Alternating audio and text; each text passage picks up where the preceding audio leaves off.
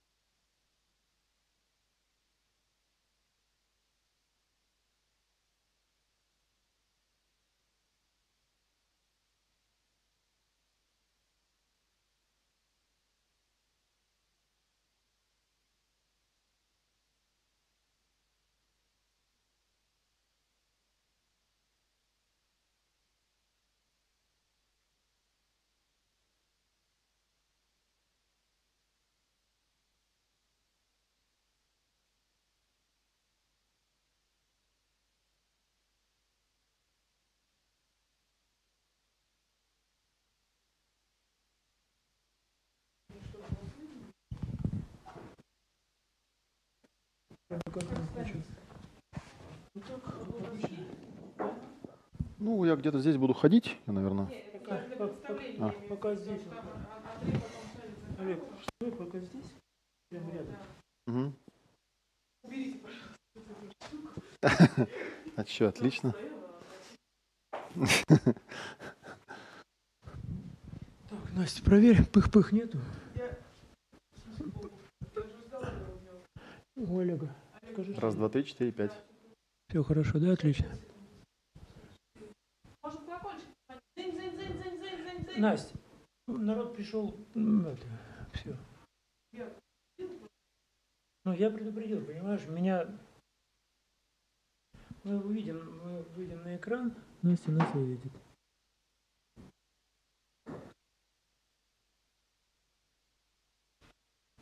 Мы на восьмой, да? Хорошо.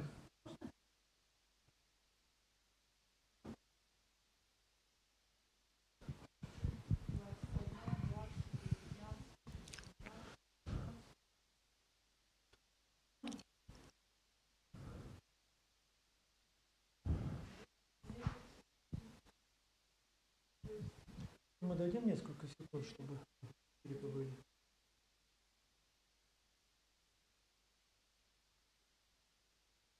Нас, нам говорят, что нас пустили. А, Добрый вечер.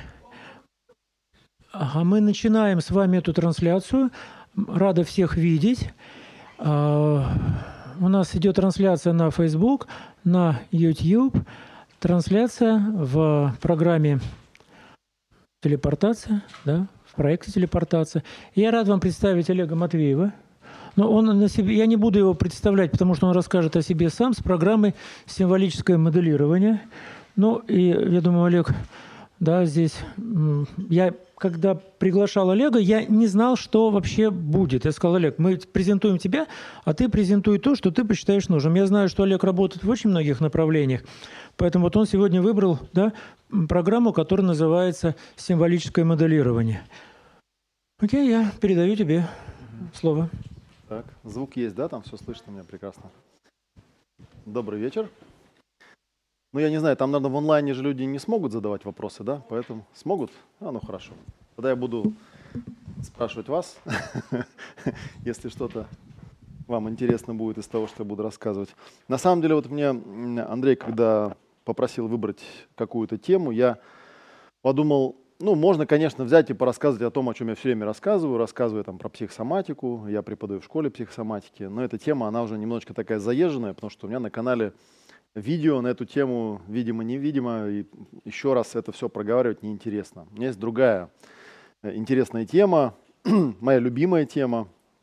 Она называется «Чистый язык и символическое моделирование». Я не знаю, слышали ли вы когда-нибудь про чистый язык и символическое моделирование, да, но для меня это такая вещь, которая в моей жизни появилась э, как раз в тот период, когда я начал задумываться о том, э, в каком стиле я хотел бы вести свои собственные, ну, какие-то авторские занятия. Да?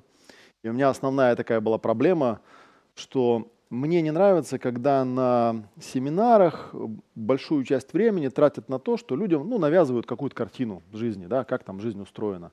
Очень многие школы, очень многие направления, ну, собственно, сводятся к тому, что сначала человека долго индоктринируют, убеждают, что мир устроен каким-то определенным образом, Вот, а потом, соответственно, ну, если удалось до человека, э, человека вовлечь, как бы сказать, в эту реальность, да, то, то он дальше там какие-то результаты получает. А если не удалось, то, то не удалось.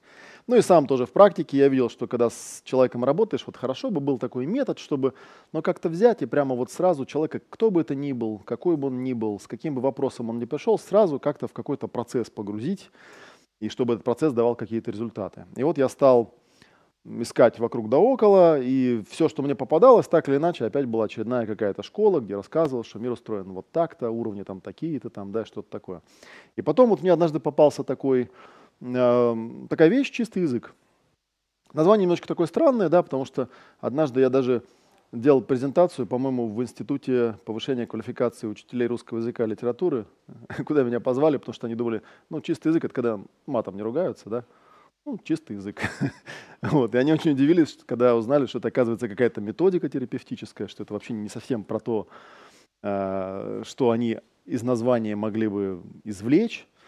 Вот. И со временем для меня вот этот чистый язык, он стал ну, основой практически всех других вещей, которые я уже э, ну, как бы добавляю, что ли, к нему. Да? Это такая интересная штука. Ну и, собственно, здесь вот на слайде написано, да, Академия там, ясного коучинга, это мой самый большой проект, и там э, чистый язык является одним из модулей. Вот я сейчас буквально вот немножечко полистаю э, слайдики. Так, что-то у меня тут. Вот, листаются слайдики. Э, немножечко расскажу про историю. Это, наверное, не особенно, не самая интересная часть, вообще говоря, да, но тем не менее, что же нужно рассказать, да, откуда он взялся, вообще говоря, чистый язык. Вот, и э, вот откуда, э, откуда чистый язык взялся, да. Э, был такой новозеландец, его звали Дэвид Гроув. Про него, наверное, мало кто слышал, но он там в своей области был достаточно известным человеком. И в частности, его интересовали ситуации, когда, собственно, стандартная психотерапия не работала. Ну, например, всем известно, что если человек чем-то болеет, ну, как не всем известно, она нам известна, тем, кто работает в этой области, в области психосоматики, что когда человек болеет, то надо где-то в прошлом найти какой-то эпизод, запускающий или программирующий, где у него была какая-то эмоциональная травма, которая запустила вот это вот состояние, да. А что делать, если человек приходит и говорит, а я не помню ничего? Вот не помню, да, и там даже если ему календарь показать и тыкать пальцами, говорить, а вот тогда что было, он говорит, а не помню и все. И вот, и в итоге получается, что значительная часть людей, если они не попадают в некую вот эту мою матрицу, ну вот мне как-то кажется, что если у тебя тут какая-то болезнь, значит вот тут какой-то эпизод. И если клиент его найти не может, ну как бы и все, до свидания, моя работа с ним закончилась. Вот, а бывают же люди вообще там с какой-нибудь ретроградной амнезией, да, пришел человек там говорит, ну вот я помню, вот у меня сестра младшая под машину попадала, вот она помнит за день до того, потом ничего не помнит, и, ну и помнит потом дальше себя в больнице просто все, а весь этот кусок просто выпадает, непонятно с чем работать. И он, в принципе, стал э, пытаться найти какой-то подход, какой-то метод, как э, с подобными людьми работать. Логика его довольно была проста, что несмотря на то, что человек ничего не помнит, это же ведь не его проблема, у него же есть какая-то симптоматика, да, у него есть какие-то переживания, он, собственно, поэтому и пришел, даже если он просто говорит, что я ничего не помню, это же тоже переживание, да? Даже если человек говорит, я тебя не понимаю, это тоже переживание. Даже если человек говорит, я ничего не чувствую, это тоже переживание, да? И, кстати, вот иногда клиенты удивляются, когда человек говорит, а я ничего не чувствую. Говорю, ну это же тоже переживание, да? Вот. И есть э, э, ну, разные подходы. Вообще говоря, изначально он, его методика, я даже не знаю, с чего она вышла, он ее назвал чистый язык, да? Чистый язык представляет собой набор вопросов, и в этом наборе вопросов он постарался максимально исключить вообще эм, какое-либо добавление со стороны терапевта в адрес э, того человека, с которым он работает. То есть так, чтобы вот вопросы были максимально чистыми, чтобы они максимально давали э, возможность человеку смотреть на то, что есть там у него. Ну, даже вот когда слово «смотреть» употребляю, в принципе, это уже в каком-то смысле нарушение канонов чистого языка, потому что почему смотреть? Я вот визуал, я смотрю, да, человек может как-то по-другому это воспринимает каким-то другим каналом. Вот он, бывает же люди говорят, я ничего не, там, визуально не помню, вот чувствую там как-то по-другому. Вот. И вот он там у себя в Новой Зеландии все это дело развивал, работал и в какой-то момент стал достаточно известным таким специалистом. А, и, в принципе, он умер в 2008 году, и после него остались лекции, но, как часто бывает, когда человек основатель или изобретатель, да, он свой метод объясняет ну, довольно путанно. Да? То есть, когда слушаешь его лекции, там не особо понятно. Вот. И каждый раз, когда я там рассказываю про чистый язык, там есть какие-то определенные аспекты, например, что в чистом языке работают с метафорами. И вот люди цепляются за слово метафора. И я сейчас прям вспомнил, когда вот в этом самом институте, который я упомянул, э, ну, сидят учителя русского языка, сидит такой профессор седой, и он говорит, Олег, а почему вы все время говорите метафоры, метафоры, что если с человеком работать чистыми вопросами, выходят какие-то метафоры, и вы говорите, что человек постоянно говорит метафорами, это же неправда. Я говорю, ну почему? Он говорит, да господи, элементарно. Берем там стихотворение Александра Сергеевича Пушкина, да, какое-нибудь, любое, и там ни одной метафоры же нету. Я говорю, ну, например, он говорит, ну, я не знаю, там, я вас любил, любовь еще, быть может, в моей душе погасла не совсем. Здесь же нет ни одной метафоры. Говорю, ну, ну да, вообще ни одной, как бы, да. То есть здесь же очевидно, даже просто вот вы выкинете весь чистый язык, человек, очевидно, любовь сравнивает с чем? С огнем да, и даже утверждение некое делает про эту метафору, что он еще не совсем погас. Вот, а душу, душу, соответственно, он сравнивает, видимо, с каким-то очагом. Ну и, в принципе, опираясь на это, можно из этого что-то что вывести. И э, я, на самом деле, тогда ничего не слышал ни про... Э, ну, есть у нас, например, психокатализ, там, да, у Ермошина, там что-то похожее делается. Есть эмоционально-образная терапия Линды, там тоже что-то похожее делается. Я сравнивал, что у них там происходит. Я увидел что вот для меня как раз ценная часть является в том, что э, Гроув использует чистый язык. То есть он никогда вообще ничего за человека не дорисовывает.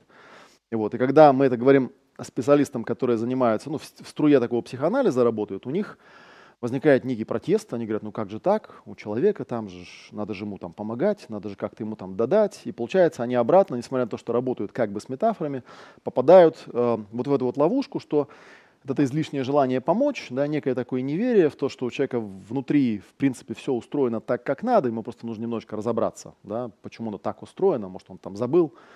А, как-то вот неверие в это позволяет или побуждает терапевта что-то там вставлять, какие-то свои домыслы, дорисовки, ну, что в итоге приводит к тому, что в некую внутреннюю структуру человека просто встраиваются элементы, которых там изначально не было, ну и потом непонятно, вот когда он там, допустим, исцеляется или что-то с ним происходит, да, что-то он реально получил или это его просто переубедили, да.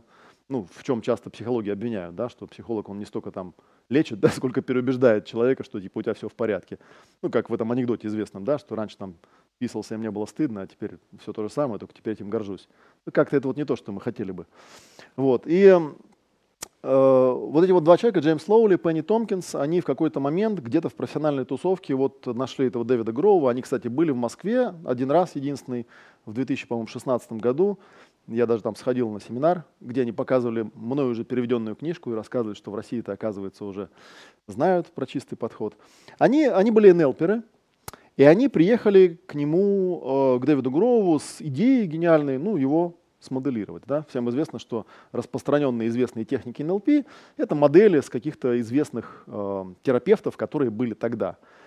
Ну и там дальше они, вот если почитать, у них есть такая толстая-толстая книжка, называется «Метафоры в уме», «Metaphors in Mind», она, к сожалению, на русском ее нету, вот, но я ее все время там проштудировал. Первое, что они обнаружили, что в той технологии моделирования, которую обычно обучают э, ну, на курсах НЛП, там нет как бы четко по шагам описанного самого моделирования как такового. Им пришлось сначала восстановить как бы обратным ходом технологию, как вообще моделировать. И они пришли к Дэвиду Гроуву, он сказал, я НЛперов не люблю. Вот. Но в принципе, если вам так сильно хочется, можете тут походить, как бы посмотрите, что я делаю, да? помоделируйте. И в итоге из этого проекта выросло намного больше того, что они ожидали.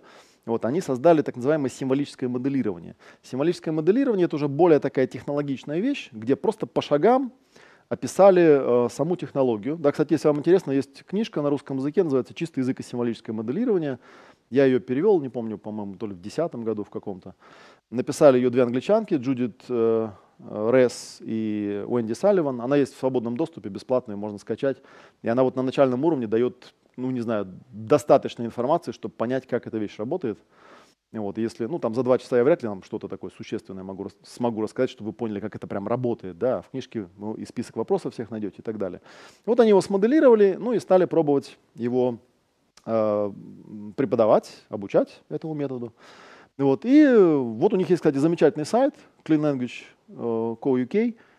Э, там просто какое-то невероятное количество материалов, они невероятно щедрые люди, они все в открытую выкладывают.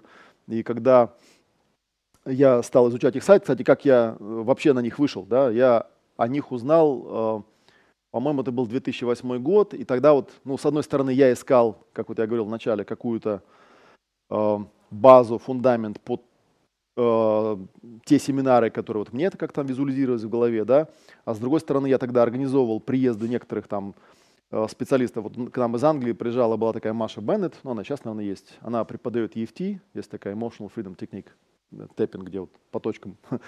вот. А она такой тоже человек достаточно Э, осведомленный в этой области, мы у нее спрашивали, да, есть ли вот что-то такое, что прям вот вау, потому что мы хотели что-то такое прям вау притащить. И она нам сказала, что есть вот такой чистый язык, но он вообще ни на что не похож. Он не похож ни на какую другую технологию, и ее мало кто понимает, потому что люди привыкли работать ну, более таким, э, как бы сказать, более прямым воздействием каким-то э, на людей э, влиять, что ли, да. Я вот помню, когда по-моему, на прошлом фестивале э, там был, был вот Линдес с презентацией по эмоционально-образной терапии, и он там что-то рассказывал, как он работает с метафорами. Кто-то ему из зала там случайно задал вопрос, ну а зачем эта вся интерпретация психоаналитическая этих метафор? Можно же просто чистые вопросы задавать. Вот, и он очень возмущенно стал говорить, что это дает, ну как бы, что это лишает э, э, терапевта всех инструментов в работе с клиентом, потому что ну, каноны чистого языка довольно строгие, да, они запрещают терапевту вообще что-либо привносить в, во внутренний мир человека вообще. И вопросы таким специальным образом сформулированы. Ну, конечно, это в абсолюте, наверное, не удается, потому что все равно, ну, я с интонацией какой-то говорю, да, я как-то присутствую, у меня какие-то есть особенности речи, особенности жестикуляции, все равно я как-то влияю на человека, но я стараюсь это минимизировать, да. И самое для меня, наверное, большое такое, э, большая похвала, это когда ты работаешь с человеком. Вот я помню на одном из семинаров я делал демонстрационную сессию, да, я взял человека, мы с ним что-то там прорабатывали. Ну, и человек там погрузился в свою вот эту какую-то виртуальную реальность, что-то там не менял. И потом, когда сессия закончилась, человек мне с удивлением говорит, ты знаешь, я только в конце, когда мы уже сессию закончили, я вдруг там поняла, эта женщина была, что вопросы мне задавал ты.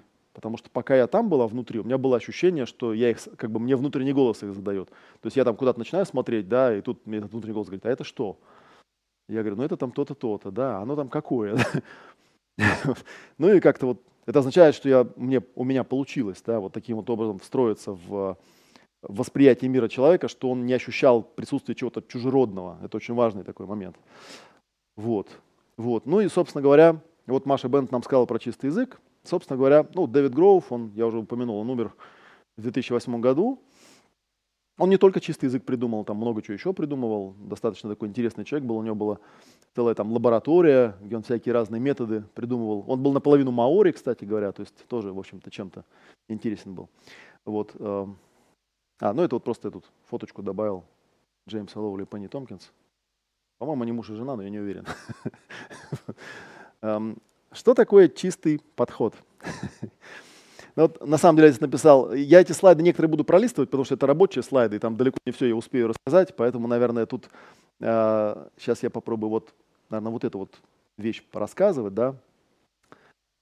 Вот смотрите, ну, э, тут, кстати, тоже у меня были некие страдания, потому что когда я говорю чистый подход и грязный подход, ну, как-то понятно, грязный это же плохой, как бы, да, чистый это хороший. Мне делали замечания, как же я так вот беру, да, и всех там, да, всех зачислил в грязное, а себя назначил чистым. И мы долгое время пытались какую-то придумать более нейтральную формулировку, честно говоря, так и не придумали. Там были какие-то идеи сказать, что там директивный и директивный, но нет. Чистый язык достаточно директивен. Он, в общем, там нет такого, что я вообще не направляю внимание человека. Нет, я направляю, достаточно четко с ним работаю. Поэтому мы оставили просто с такой оговоркой, что грязный это не значит плохой. Да, это просто некий способ, который в некоторых ситуациях абсолютно адекватен для того, ну, например, когда Э, у меня маленький ребенок, да, и мне его надо воспитывать, то, понятно, я ему прививаю какие-то установки, которые я считаю правильными, да. То есть я не буду его спрашивать, э, что-то сейчас мне вот голову, я вспоминаю, такая была у меня картинка, когда ко мне в гости приехали какие-то люди, и у них было двое детей, и они такие были, все есть не хотели, там бегали, хулиганили, в общем, такие были беспредельщики. И меня торкнул момент, когда одна из девочек подошла, Говорит, мама, я хочу пить. И мама ей налила попсиколы такой стакан, в попсиколу положила ей пять кусков сахара, размешала и дала. Я, у меня полезли глаза на лоб, и говорит, а что такое? Она мне говорит, а у нас дети э, как бы питаются тем, чем хотят. Я подумал, это, конечно, хорошая идея, да, но мне кажется, девочка ваша потом, когда вырастет, она, в общем, за отвалившуюся печень вам спасибо не скажет. Ну, хотя теоретически, да, как бы по идее, это, да, действительно, пускай питаются чем хотят. Вот, можно такую, ну, как бы шкалу, получается, нарисовать, да, где здесь где-то вот на самом краю будет некий самый чистый подход, да, самый чистый, а здесь будет такой самый, самый грязный. Я сейчас попробую объяснить, что имеется в виду. Вообще, вот мы тут недавно в чате обсуждали, смешная такая вещь. Она меня много с чем увязывается, я потом еще тоже показываю с, э, вещи, которые никакого отношения к чистому языку как таковому не имеют. Это просто то, что у меня уже было в багажнике, почему мне он понравился. Да? Самый грязный подход, он очень простой. Как бы, да? Это когда я авторитет, я знаю, как устроен мир, вот, а ты ничего не знаешь, и я сейчас тебе объясню, как он устроен, просто и все. Да? Человек приходит, ему говорят, ну, короче, вот это такой вот э, в плохом смысле религиозный подход. Да? А, вот, например, тут у меня стал, смотреть в чате недавно, буквально вот сегодня был спор. То есть одни люди говорят, ну, гомеопатия это же лженаука. Да, вот ученые там говорят, там какая-то группа товарищей там заявила, что это все лженаука. Вот, естественно, тут же прибежали гомеопаты, сказали, как же так, да у нас там доказательность там выше, чем у некоторых отраслей э, традиционной медицины, и стали они об этом спорить. И я говорю, смотрите, тут же очень просто. Люди, которые говорят, что гомеопатия не работает, они в основном их утверждение сводятся к тому, что они не понимают, как она работает. Вот. И вообще вот, значит, ну и спор дальше перешел в такую колею, что типа, а вообще вот есть эффект от применения или нету? Я говорю, смотрите, тут же все просто, да? Вот, э, например, в какой-то момент люди открыли электричество, да? А оно было до того, как его открыли, или его не было? Ну, вообще это дурацкий вопрос, знаете почему? Потому что на самом деле о чем идет речь? Я говорю, смотрите, на этот вопрос очень легко ответить безо всякого парадокса, если вы зададите себе вопрос, очень простой. А что такого изменилось с того момента, когда электричество открыли? Вот что не было, а теперь стало. Ну и там что-то недолго, сначала все замолкли, потому что, ну, видимо, такой, ну как-то, да, вот проще же задавать вопрос, а вот есть там что-то или нету? Говорят, что значит есть или нету? Вот открыли электричество. И потом в какой-то момент какой человек родил наконец идею. Говорит, ну как, у человека, у людей просто картинка сложилась некая, да, то есть они видели какие-то явления, они не понимали, что это такое, да. Ну то есть у них не было, снаружи есть, а тут непонятно, что это такое. Да, какой-то момент сказали, да, так это же вот это, да, то есть картинка в голове сложилась. И все. Я говорю, так вот, до этого не было картинки, а теперь есть картинка в голове. И по сути люди-то спорят, спорят о картинках в голове. То есть одни приходят, говорят, мы гомеопаты, у нас есть в голове очень интересная картинка о том, как работает гомеопатия. Да? А потом приходят другие, говорят, а у нас нету такой картинки. Раз у нас нету такой картинки, значит этого нету. То есть человек, получается, картинку не отличает от мира, понимаете, да? Раз у меня нет картинки, значит этого нету, да? Я говорю, тут же, понимаете, есть же и мне человек говорит, ну как же, есть же вот вещи, которые не понюхаешь, не пощупаешь, да, а они есть. я ему говорю, знаешь, вот не будем вдаваться в глубокую философию, мне не очень понятно, что ты имеешь в виду под словом «есть». Если ты их не можешь не потрогать, не пощупать, значит «есть». Ну, я вижу какие-то там результаты. Вот, это же другой вопрос, да, ты видишь результаты какие-то, да. То есть э, просто нужно, нужно их как-то корректно описать. Может быть, там в твоей картинке нет объяснения, от чего они возникают, да, но это опять же, это же не значит, что их нет. Ну, короче, вот такая вещь. Так вот, в самом грязном подходе это очень такой простой, дубовый, такой религиозный подходец, где говорят, ну, короче, мир устроен вот так. Вот. Есть, конечно, там почище, ну и, собственно говоря, э, как в этом, как в баснях про Джордана Бруно, то есть если вдруг кто-то приходит и начинает утверждать, что мир устроен как-то по-другому, говорят, слушай, тут разбираться нечего, очевидно, что ты не прав. Если ты э, не согласен, ну, придется тебя сжечь. Ну или там в советское время в дурку сажали просто, да? Ну потому что очевидно, мы же знаем, как устроен мир, а человек с нами не соглашается. Значит, что? Сумасшедший. Очевидно же, да? Потому что мы-то знаем, как он устроен. Другое дело, что если взять этих людей и начать спрашивать, а как он устроен-то, да? То есть вот, ну, кроме того, что зажигать всех тех, кто с вами там не согласен, потому что можно же по формальному признаку согласиться, там крестик повесить и ходить, как бы, да, и говорить, что я там с чем-то согласен, там, верю в Бога. А ты спрашиваешь человека, а Бог это что? тут он зависает, да. Ну, вот есть, есть такой, ну, такая градация, да, назовем его грязный подход. Грязный подход, он немножечко попроще, да, грязный подход это когда, эм, не, я понимаю, что у тебя там какие-то свои есть модели, свои картинки, и, наверное, мир там у тебя устроен внутри как-то не так, как, ну, он устроен у меня. Но очевидно же, что я прав, это не прав, да, потому что я-то великий, внимательный и прокачанный, да, и вообще у меня 15 дипломов, а ты-то кто такой? Это я, кстати, когда сейчас это рассказываю, себе представьте, да, что все это в контексте работы с клиентом происходит. Потому что первый, э, первый способ, самый грязный, да, ну это вот, говорю, прям такой религиозный подход. И люди очень часто, хотя все знают, что это логическая ошибка, что если авторитет что-то сказал, ну и сказал, как бы, что он не может быть неправ.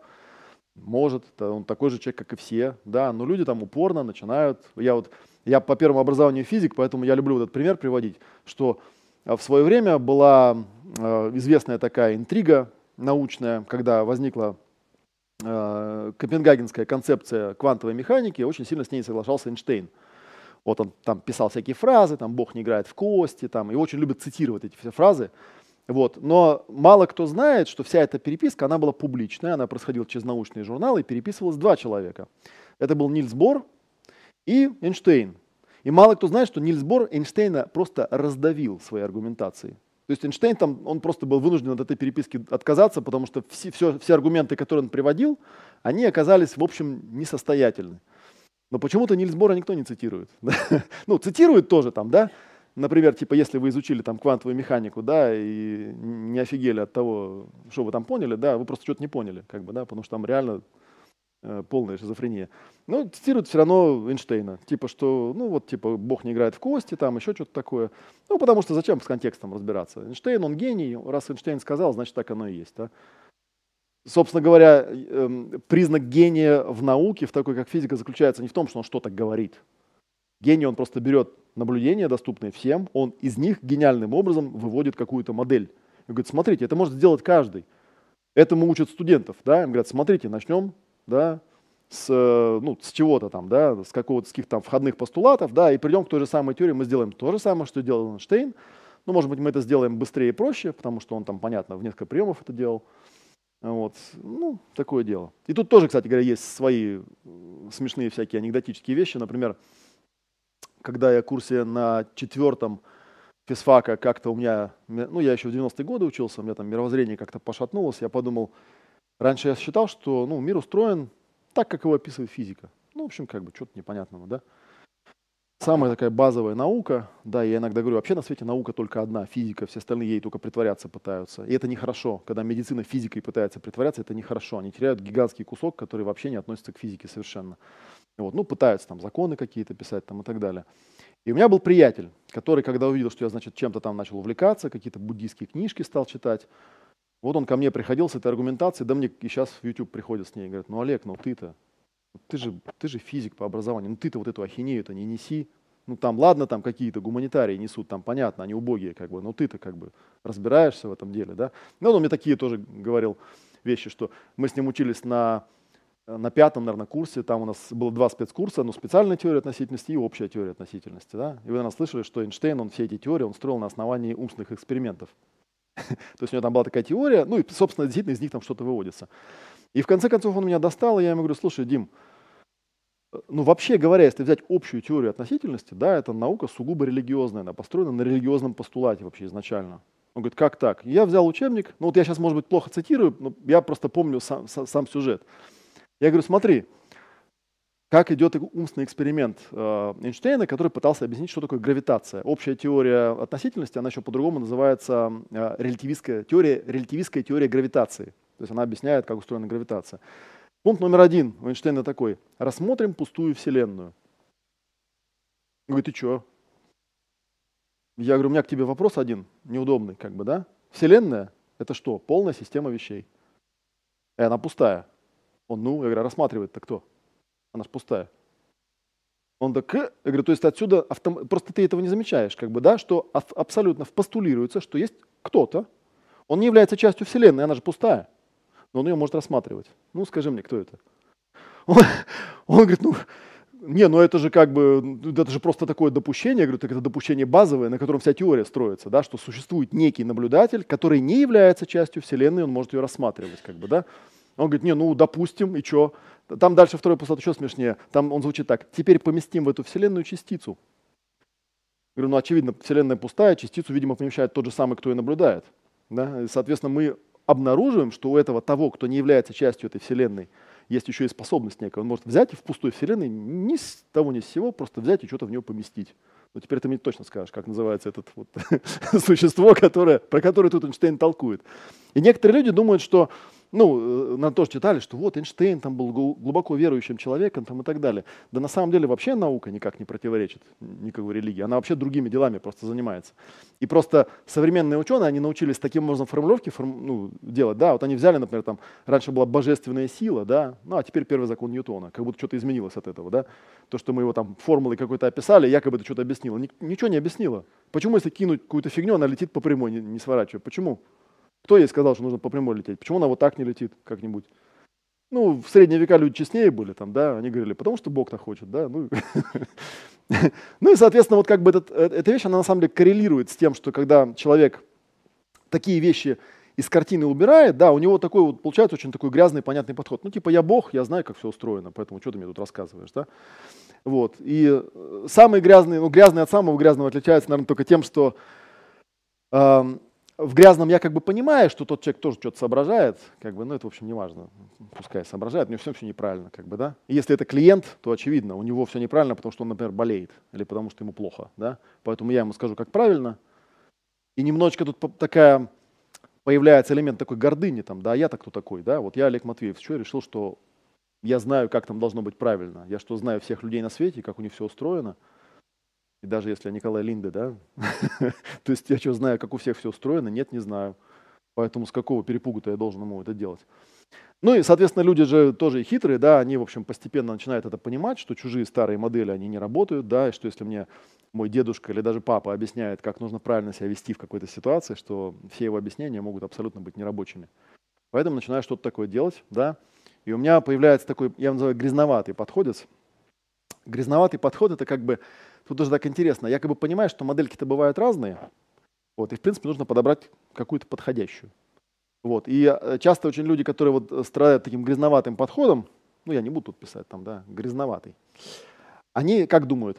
Не, ну на свете же есть много разных школ терапевтических, много всяких моделей. Вот я наберу их побольше, всяких разных, как бы, да, и буду применять. А как там они между собой стыкуются, а Бог его знает, может, никак не стыкуются, я не знаю. Вот, и э, если вы немножечко в эту тему вникали, вы знаете, да, что почему э, психология не наука? Да? Потому что у нее нет единой парадигмы. Есть парадигмы, которые абсолютно противоположны по смыслу, но при этом и та, и другая работает. То есть и та, и другая людям помогает. Вот. И как это в голове уместить? Ну, вот как-то, я не знаю, люди по-разному устроены, да, то есть люди, конечно, начинают придумать какие-то типологии, там еще что-то такое, да, они тоже все грязноватые, но, ну, то хоть что-то, да, то есть мне не говорят, что мы знаем, как ты устроен, мне говорят, есть 16 типов, там, да, допустим, а ты там номер 20, да, или там ты немножечко 13 и тут с примесью 11, да, но уже как-то легче, уже меня воспринимают как-то, да. Тут уже на самом деле легче, потому что действительно, ну, по крайней мере, ты понимаешь, что вот у меня, я обычно рассказываю такую вещь, что я лет до 18 я был патологически застенчивым человеком. Я когда приехал э, учиться в университет, я в столовой не мог э, сказать, что я хочу съесть, Потому что меня вот так вот все вот так вот зажимало, да, я обычно за кем-то становился, и когда до меня очередь доходила, я говорил, мне то же самое.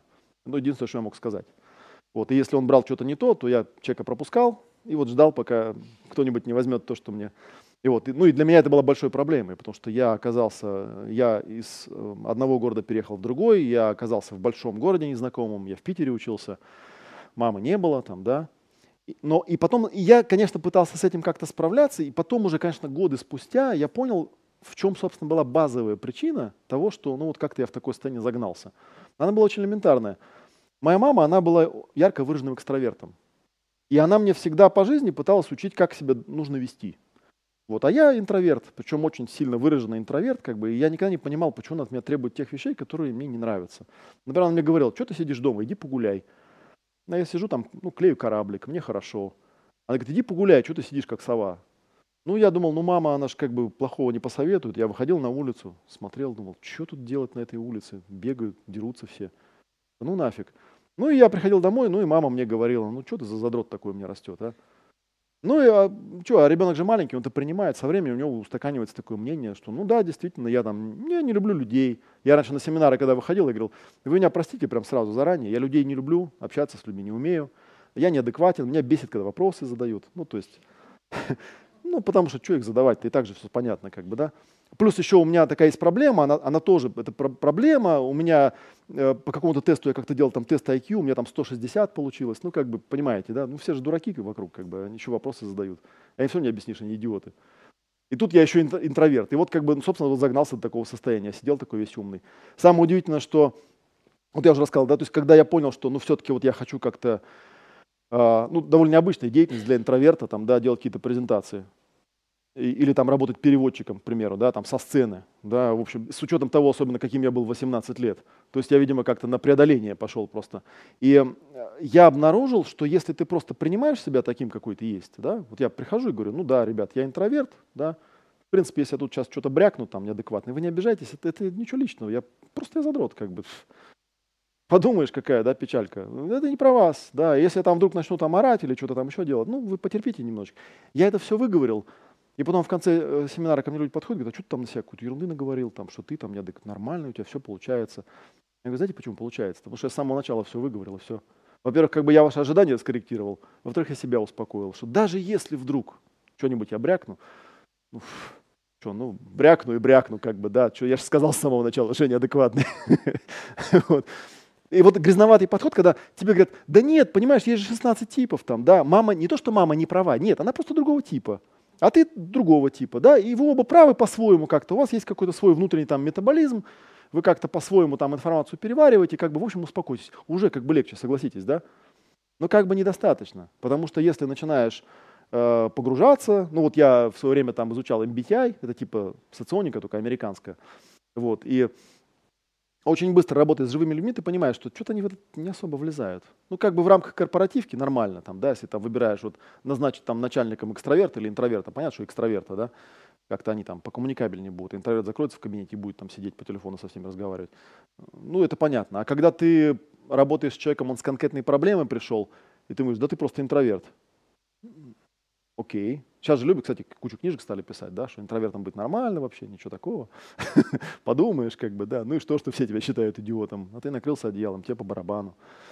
Что-то вот такое, да? Но все-таки легче, да? И ну, в какой-то момент ты понимаешь, что, блин, ну самое-то главное, да, вот чистоватый подход, самое-то главное все-таки что сделать? Все-таки немножечко уступить, сказать, вот пришел ко мне человек, я ведь его не знаю на самом деле. Откуда мне его знать? Вот меня это всегда поражало. Приходишь вот к человеку, ну, к какому-то специалисту, вот он из этого, из, из грязной части этого спектра, да, и он начинает тебе рассказывать, как ты устроен. Ты думаешь, вот беда, я с собой всю жизнь живу, но в принципе у меня нормальный интеллект, я себя хорошо понимаю. Я себя хорошо понимаю, всю жизнь с собой живу, я не знаю, как я устроен, а он знает. Откуда он знает, как я-то устроен? Ведь он-то изучал, но он изучал себя, да пусть даже он там 3000 клиентов изучил-то, я-то же 3001, с чего он взял-то, что я устроен так же, как они? Почему? На основании чего? Я же даже вот э, когда начинаешь э, ну вот что-то там в сторону чистого подхода работать, даже некоторые врачи догадываются. Там один врач у меня учился, он говорит, знаешь, говорит, бывает люди реально там, да, э, приходит человек, говорит, у меня почки болят. Я ему говорю, ну мы вам сейчас пойдем сделаем снимок, чтобы ну, понять, где ваши почки находятся. И он говорит, доктор, вы что, не знаете, где почки у человека находятся? Он говорит, я знаю, где почки находятся, я не знаю, где ваши почки находятся. А что, вон вот тут вот как бы. Ну, то есть человек просто не догоняет, что вообще говоря, даже на уровне тела не все так однозначно, как выясняется. Да? Что если взять конкретного человека, может оказаться, что почки у него совсем не там, где он думает. Вот он там всю жизнь думал, что у него сердце болит, да? У него, оказывается, это живот болел все это время, да? Такие вот вещи. В чистоватом подходе я начинаю человеку задавать вопросы, да? А кто ты? А, а что пришел? Да, и там, что болит, а как болит, а в каком месте болит? Я же не знаю, расскажи мне. Да, человек мне рассказывает. Иногда люди, э, иногда люди настолько привыкли к грязному подходу, что они даже как-то разочаровываются, думают, а что он мне вопрос задает? Должен сразу все знать, как бы, да, дайте мне таблетку просто и все. Вот э, в грязном подходе очень популярная тема, я тебе таблетку просто дам, то есть я тебе скажу, как правильно просто и все. Будешь делать там, да, будет все хорошо. А, ну, а будет нехорошо, значит, делал неправильно. Ну, значит, там скорректируем, да. Только потом, когда ты начинаешь понимать, что врачи на тебе просто лекарства тестируют, да, там, дали тебе таблетку, потестировали, не сработало, дали другую. Опять не сработало, дали третью. Ну и там, в общем, кто первый добежит до финиша, да? То есть то ли, то ли таблетка тебя при, прибьет, то ли ты сам откажешься там, да, и начнешь выздоравливать. Но все равно как-то, да, в чистотном подходе я все-таки пытаюсь как бы понять, думаю, сейчас, короче, там разберусь, как все устроено, и тут-то ему и выдам назад, как бы, как у тебя все устроено, да. Снятся тебе крысы, Значит, что? Значит, мужиков боишься. Ну, потому что я знаю, я же психоаналитик, я знаю, у нас там просто написано, как бы, да. Или вот тебе там вода, там, да, во сне снится. Вода – это мать. Ну, как бы, что ты не знаешь, что ли? Ты еще Юнг писал, что вода – это мать. Ты думаешь, ну, окей, у Юнга вода была мать, и что? Почему ну, у меня так должно быть? Там? Ну, мало ли, что там Юнг принимал перед сном. Почему у меня-то так должно быть? Почему мне просто, вот, просто не позадавать вопросы, да, там, что я, например, чувствую, когда во сне вижу воду? Я же расскажу, мне же не трудно. Зачем ты мне рассказываешь, что я чувствую? Я же знаю, что я чувствую. То есть какая-то... И тут же, понимаете, даже с точки зрения помогания человеку, нам-то важно что? Нам важно, чтобы он сам начал с этим как-то справляться, да? А не чтобы мы ему там рассказали, как у него все устроено, и он пошел, подумал, какой умный человек Олег Матвеев там, да, или там кто-то еще. Обалдеть, как он все мне разложил, как бы, да. Правда, ничего не изменилось в моей жизни от этого, да. Я просто теперь горжусь тем, что я описываюсь, да, но как-то вот так вот. Ну и вот со временем, собственно говоря, вот дошел, э, дошла идея до того, что, а если взять вообще подход чистый, чистый подход заключается в том, что когда человек ко мне приходит, у меня вообще нет никакой готовой модели о том, что с ним происходит. Я не знаю. Я не знаю, у меня есть просто набор вопросов, которые я буду задавать, задавать систематически, с целью что сделать? С целью проявить, что там у него внутри. И, конечно, под это можно какие-то э, пресуппозиции подтащить. Ну, например, что с человеком все в порядке, да? Ну, у него все окей. Он просто потерялся немножко в этом внутреннем своем, вот я даже сказал, внутреннем своем лабиринте, видите, сразу метафору употребил, потому что а как еще объяснишь, да? Что-то он там потерялся, и нам нужно просто проявить, увидеть, что есть, да, ну и потом дальше разбираться с этим начать, как это все происходит. Самое удивительное, что если вы действительно э, ну, я вам просто скажу заранее, да, что такой набор вопросов существует. Можно задавать такие вопросы, которые ничего не привносят, а просто проявляют то, что есть. Самое удивительное, что если это делать систематически, то, в принципе, вот в рамках обычного занятия, там, ну, час-два, человек вдруг понимает, как у него все устроено, и где у него вход, и где выход, и почему он в это состояние попал, и почему он работает вот так, а не как-то эдак. Другое дело, что часто вот с детьми вообще идеально работает, да? Идет ребенок там, да, ты спрашиваешь, что происходит? Он говорит, я на поезде еду. Ты говоришь, а какой у тебя поезд? А вот такой вот поезд у меня там, да, тут вот кабинка, начинает тебе рассказывать, он абсолютно не смущается по поводу того, что этого поезда, ну, типа, на самом деле нет. Это, знаете, большая проблема, когда ребенок играет в игру, там, он на палочке скачет, да, ну, он же не шизофреник, он прекрасно понимает, что это палочка. Тем не менее, он на ней скачет, он представляет себе, что это лошадь, как бы, да, и он прекрасно это все понимает, у него никакого комплекса поэтому не, не возникает. То есть, вот я на палочке тут до Дмитровской не посхочу, потому что ну, подумают, что... Хотя, может, я очень хочу всю жизнь на палочке поскакать, да. Взрослые люди часто, когда приходят, они, начинаешь им эти вопросы задавать, у них там что-то проявляется, да, и они говорят, а к вам, к вам часто ходят такие, ну, типа шизофреники, да? Типа, что это вот у меня там такое, да? Я вам просто вот, чтобы было понятно, ну, немножечко для, чтобы прорисовалось как-то, как это работает. На одном семинаре э, был вместе со мной один участник.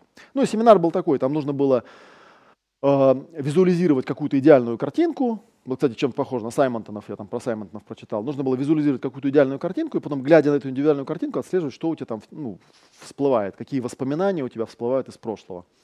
И вот, и, ну, там что-то вспоминается всегда, и потом этот эпизод там определенной техникой прорабатывается. И вот он на третий день ко мне подходит, говорит, слушай, у меня говорит, проблема, я приехал там черт знает откуда, заплатил деньги за семинар, за билет, за проживание, я сижу третий день, вот дерево деревом, я, мне ничего не вспоминается, я ничего не помню. Это не то, что на семинаре ничего это по жизни ничего не помню. Да, у него там две проблемы было, ничего не помню, ничего не чувствую. Вот, и, э, а мне сказали, что у тебя есть какая-то там хитрая волшебная техника, что даже если человек ничего не помнит, все равно можно с ним как-то работать. Да? Я говорю, ну да, есть.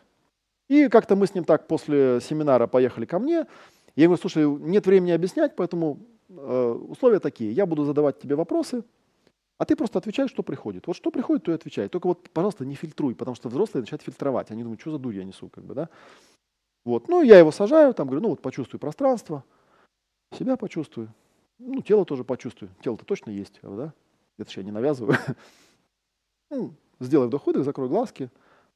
Ну, собственно, что есть? Он говорит, ну вот у меня есть такой вопрос, я ничего не могу вспомнить. Я начинаю с ним работать э, с помощью чистого языка. Там есть такой синтаксис, тоже я забегаю вперед. В синтаксе всего три шага есть. Да? Подтвердить, направить и задать вопрос. И подтверждение делается просто через то, что я воспроизвожу то, что мне человек только что, только что сказал. Да? Он, например, говорит, я ничего не могу вспомнить. Да? Я ему говорю, и ты ничего не можешь вспомнить. Да? А и когда ты не можешь вспомнить, что происходит? Ну, что происходит же чистый вопрос. Я же ничего не добавил, да? И он говорит мне, ну, парень попался э, благодарный, да, и он благодарный клиент, да, и он говорит, ты знаешь, такое вот ощущение, что вот я как бы пытаюсь куда-то смотреть в прошлое, да, вот мне спрашивают, а где такое состояние было раньше? Я вот смотрю, а у меня как стена тут какая-то возникает. М-м. И ты пытаешься смотреть куда-то в прошлое, какая-то стена у тебя возникает. И когда стена возникает, эта стена где? Он говорит, тут вот прямо передо мной эта стена. Вот она, вот здесь. Ага, стена прямо перед тобой, прямо вот здесь. И когда эта стена прямо вот перед тобой, прямо вот здесь. Есть что-то еще об этой стене? Он говорит, да, такая кирпичная стена, такая высотой метров шесть, ну, то есть ничего не видно. Вот, такая, в общем, стена желтая. Я говорю, ага, то есть стена желтая, с кирпича, метров шесть, ничего не видно, а ты пытаешься туда куда-то смотреть. Он говорит, ага. И вот когда ты пытаешься смотреть, что происходит, ну вот стена мне мешает, она мне не дает. И в этот момент он, видимо, он такой открывает глаза, говорит, а что это за бред-то, как, что за стена-то? Я говорю, а в чем проблема? Он говорит, так просто я ее отчетливо вижу, эту стену. Такая стена из желтого кирпича. Знаешь, говорит, что странно? Я сейчас подумал, ну если бы я бы бредил, да, вот теоретически я же могу там представить себе, что кирпич не желтый, а красный. Вот я представляю красный кирпич. Нифига, у меня желтый. Вот я точно знаю, что желтый. И мы начинаем эту штуку просто проявлять. И он там в итоге проявляет эту стену, и он начинает видеть, что там сверху, что снизу еще что-то такое. В конце какую-то дверку находит ржавую, да. Причем периодически он выпадает из, из транса, да, он говорит, слушай, там реально дверка. Я не знаю, откуда там, ну там дверка, правда, да. И он туда куда-то там находит какой-то ход, и в общем, и в итоге там через два часа он уже мне там, ну, пройдя там, это называется построить метафорический ландшафт, он мне рассказывает, что он там уже сверху откуда-то на все это смотрит, все это видит, какие-то там дома, деревья, и всякое такое. Вот. И, ну, вроде как бы метафора себя исчерпала, и мы сессию заканчиваем, я его отпускаю. Э, он, конечно, там, одеваясь э, в прихожей, говорит, ну, задает мне вот тот самый вопрос, типа, да, что а часто к вам вот такие приходят там со стенами там какими-то внутри. Ну, я говорю, ну, еще не такие приходят, вы особо-то не волнуйтесь. Вот. И на следующий день он ко мне после первого же, вот, ну, после первого куска занятий там на перерыве подходит вот с такими глазами. Я говорю, а что случилось-то? Он говорит, я сейчас, ну вот, значит, взял эту, как мы делаем, идеальную картинку и выловил там какое-то негативное состояние. Я говорю, что? Я себя спрашиваю, где такое было раньше? Я вспоминаю, мне три года, сижу я за маленьким складным столиком, тут мой брат сидит. Ему дали манной каши, мне не дали. И мне, короче, капец обидно, я смотрю на маму, помню этот фартук у нее такой с красными розами. Говорю, а что тут такого-то? Он говорит, я вообще никогда ничего не помнил, вообще ничего. А тут, говорит, я закрываю глаза и прям отчетливо понимаю, что да, так оно и было. Я вспомнил нашу эту кухню, как там все стояло в этой кухне. Я вспомнил брата. Я даже вспомнил, какие колготки на мне были, такие бежевые. Охренеть вообще, что это такое? Я говорю, ну вот, вот так оно работает интересным образом, да, то есть для этого мне не нужно ничего тебе навязывать, видишь, ты как бы, и у него там еще, кстати, вторая была тоже, он второй раз еще пришел ко мне на сессию, что я ничего не чувствую, там тоже было, ну там вообще была как космическая история, с какими-то инопланетянами там, и так далее. То, что в эзотерических книжках тоже любят рассказывать, что так устроен мир, да? потому что он там, а, работая с эмоциями, которых он не чувствует, он обнаружил, что у него там контракт с какими-то инопланетянами, что он все эмоции отдает им на исследование. Да? Ну и когда мы там все это он, он так раздухарился на второй сессии, что вот мы там проявили, что он сидит в каком-то кресле, тут у него висит какая-то жуткая сущность, она из него высасывает все эмоции, отправляет куда-то там, значит, э, в малое там Магелланово облако каким-то этим вот, значит, инопланетянам. Он периодически опять открывает глаза, говорит, что это за бред-то? Окей, оно же есть? Ну, вроде есть. И в итоге он говорит, а вот тут у него такая большая красная кнопка, да, и на ней написано, типа, нажми, и все прекратится. Вот, я говорю, ну, и что бы ты хотел, чтобы произошло? Он говорит, не, я нажимать не буду пока. Мне интересно. И, значит, э, вот там проявлял, проявлял, проявлял это все дело, да, ну и вот там тоже через часика полтора-два он такой говорит, ну, похоже, тут уже смотреть не на что, давай нажимать, что ли, кнопку. Да, ну, я там говорю, ну, окей, можешь ее нажать? Ну, могу. Да, и когда ты ее нажимаешь, то он тынц такой, и вот он, и он мне потом говорит, блин, я говорит, пришел домой, да, я смотрю на жену и понимаю, что я ее люблю. Вот я этого не чувствовал никогда. Это, знаете, вот когда клиент это описывает, это вот ты понимаешь, что, блин, он говорит, я этого не чувствовал никогда. Раньше ко мне жена подходит, говорит, там типа, ну, там, Петя, ты меня любишь? А я думаю, блин, я же ничего не чувствую на самом деле. Не, я, конечно, говорил, что люблю, но на самом деле ничего не чувствовал. А тут я это почувствовал. Вообще офигеть, да? Как с этим? Ну и, собственно говоря, вот тут, наверное, последняя часть осталась, да, самый чистый подход. Самое удивительное, что когда ты постепенно, для меня это философия, чистый подход для меня это философия. То есть я создаю такое пространство, где я всего лишь навсего для человека э, становлюсь ну, тем, кто это пространство держит, да, и некой точкой приемника, ну, которому он может описывать, рассказывать, что у него там проявляется. Потому что, ну, как вы знаете, как-то в стенку рассказывать тяжело. да, или там зеркалу даже, да. Все-таки хочется, чтобы другой живой человек присутствовал, да, чтобы он там как-то э, там технически можно даже понять, почему это, потому что когда я свою картинку собираю, у меня там очень много дырок в ней всегда. Ну, из-за чего у меня и проблемы, собственно говоря, да. А человек, когда другой это все слушает, ну, для него-то это все эмоционально же нейтрально, оно никак не выглядит. Поэтому он задает такие вопросы, которые я бы себе не придумал сам. Да, он, грубо говоря, спрашивает, а тут у тебя что, да? Я смотрю, думаю, ух ты, а тут-то я действительно не прорисовал. Немножечко похоже на то, как эм, художник, знаете, я такую метафору тоже придумал, да? Вы представьте себе, что вот, вот есть человек у вас, да, и он смотрит в окно, и там за окном какой-то пейзаж. А вам нужно нарисовать картину. И вам такие условия поставили, что на этой картине должно быть нарисовано, ну вот по возможности, точное отображение того, что там есть. Вы не можете на ней изображать ничего, что он вам не сказал. И все, что у вас есть, это коммуникация. Вы можете только спрашивать, там, где, какое, форма, размер, цвет, больше ничего. На каком расстоянии находится, да, вот можете такие простые вопросы задавать, но вы не можете туда сами посмотреть. И это то, что происходит, когда я работаю с клиентом. Да, я же посмотреть не могу, что там у него на самом деле. Я же не вижу. Откуда я знаю? Я могу только вопросы задавать. И вот когда я э, обретаю эту способность просто создавать пространство и просто быть точкой приемником, иногда бывает такой эффект, вот я его называю самый чистый подход. У меня такое на семинарах бывало частенько, уже потом, когда я освоился с этим методом, когда вот я объясняю какую-то теорию, там, да, рассказываю шкалу, например, ну давайте демо сделаем что там, надо же посмотреть, как это работает, да, я там сажаю человечка, да, сажусь сам, и вот, значит, начинаю что-то там задавать какие-то вопросы, вот, и потом демо заканчивается, человек счастливый, у него что-то изменилось, да, и тут мне участники говорят, подожди, а демо-то где? Я говорю, в смысле? Говорю, так ты же ничего не делал, ты просто сидел рядом. Может, я потом беру это видео, смотрю, и правда. Я вначале его что-то спросил там, да, и, и все. А больше дальше ничего не... Я просто сижу и смотрю на него, и все. И он там сам что-то там это... Я только собрался ему что-то спросить. Он раз уже, он уже у меня как-то услышал, там непонятно, да, телепотнул как-то мой вопрос. У нас был даже такой анекдотический случай, когда у нас был выездной тренинг, и был вот тренинг по символическому моделированию, и потом был какой-то другой. И вот человек э, на первый не попал, приехал на второй. А тут все такие, вау, типа, что-то там понаткрывали, и он еще слушал, слушал, стал завидовать, говорит, слушайте, сделайте мне какую-нибудь сессию, я хочу, чтобы что-то там проявить, да. Ну и кто-то там студент говорит, ну давай. Вот, вот они пошли куда-то там на второй этаж, он его посадил, э, спрашивает, ну, что там у тебя есть? Он говорит, ну вот у меня тут такая вот вещь. Он говорит, ага, и что ты замечаешь об этом? И он, в общем, я там тоже сидел первые минут 40, да, Потом я что-то ушел, через два часа пришел, человек два часа что-то рассказывал, говорил, описывал, там какие-то картины у него были, да. Потом он открыл глаза и говорит, так, мне достаточно. Да, я, он пошел куда-то в угол, там ничком лег на матрас. Мы даже испугались, думали, может, что сломали у него там в голове. Вот потом он спустился, и вот это был, они, он такой спускается, ну вот к своему этому ведущему. Знаешь, у меня только один вопрос остался. Я подумал, я хочу спросить, а кроме вопроса, есть ли что-то еще об этом, какие-то еще есть чистые вопросы? Потому что он только один раз ему этот вопрос задал, и все.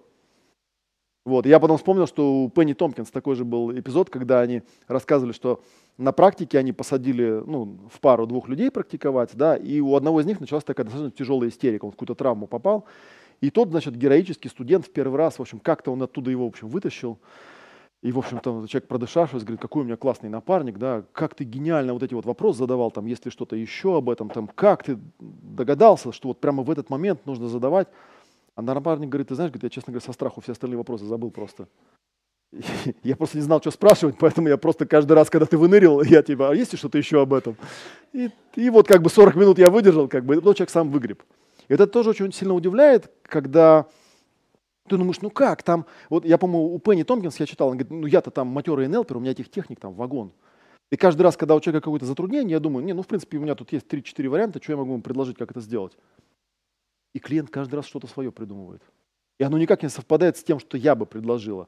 Я даже потом выработал такую гипотезу, что э, ну, из наблюдений просто, да, что вот, например, когда я веду э, сессию, да, у меня почему-то вот так получается, что я могу просто сидеть там в самом чистом подходе, даже вопросы не задаю, да, и у человека что-то происходит.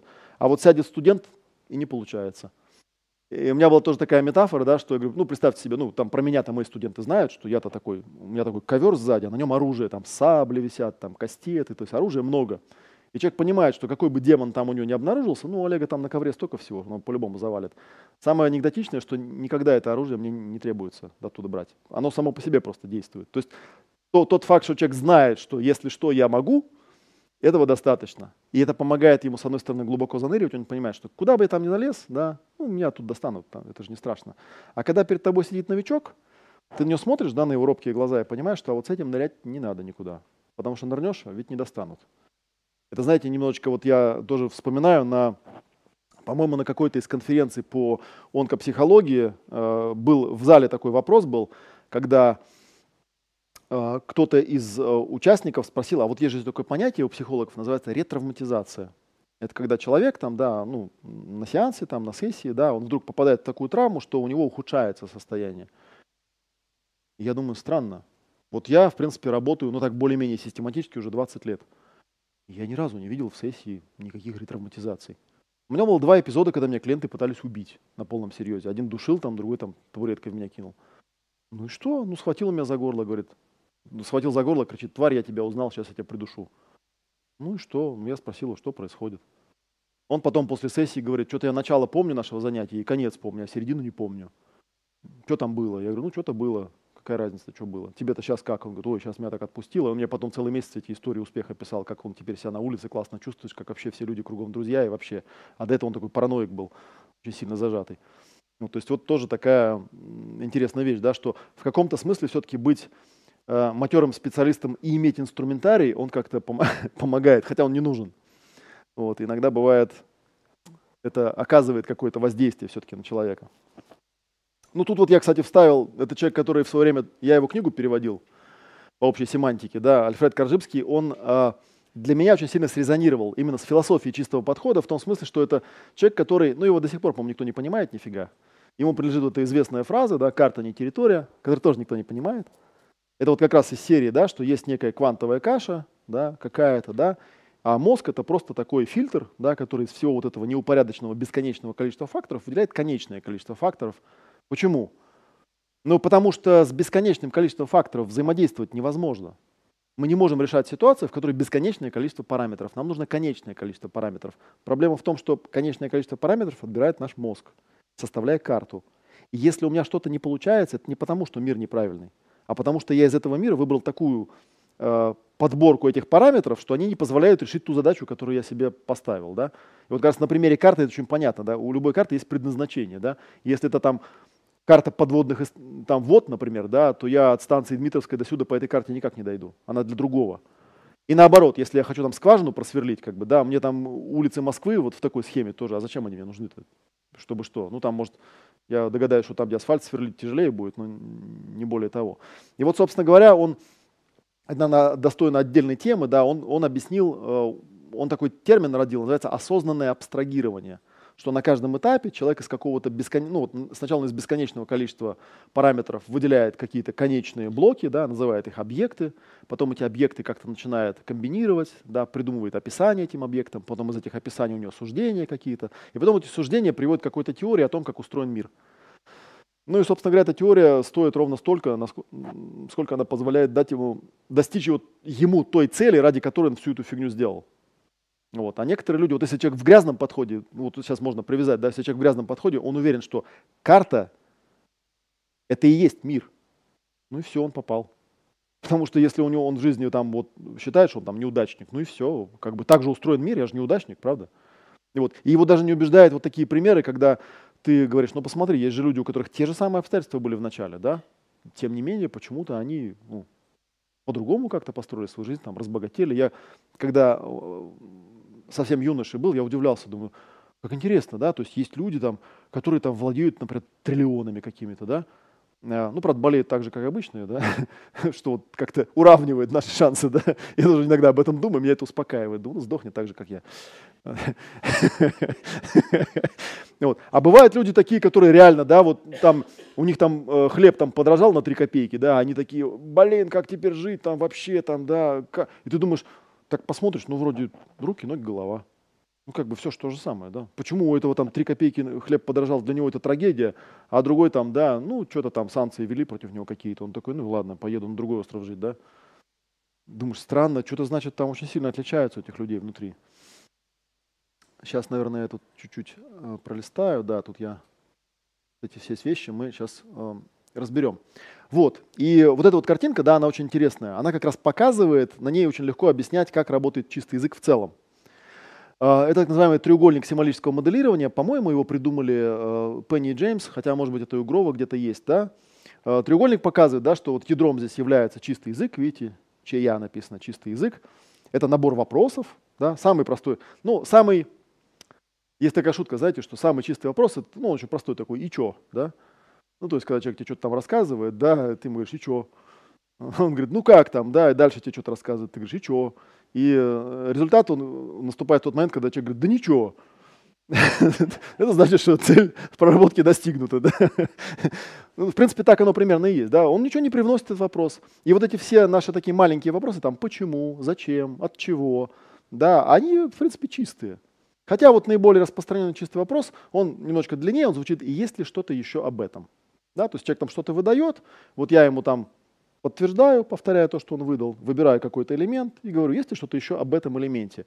То есть, как если бы он, еще раз я вот эту метафору верну, да, как если бы он описывал некую внутреннюю сложную картину, там такую 3D, она причем еще движущаяся, там в ней время еще есть, да, там немного измерений, да, а я просто пытаюсь как бы воспроизвести, что там у него есть, и вследствие того, что я э, нейтрален, эмоционально нейтрален по отношению к там этой, ну, к чему-то там, что его беспокоит, да, то я могу задавать вопросы о каких-то вещах, о которых он сам себе вопросы не задаст.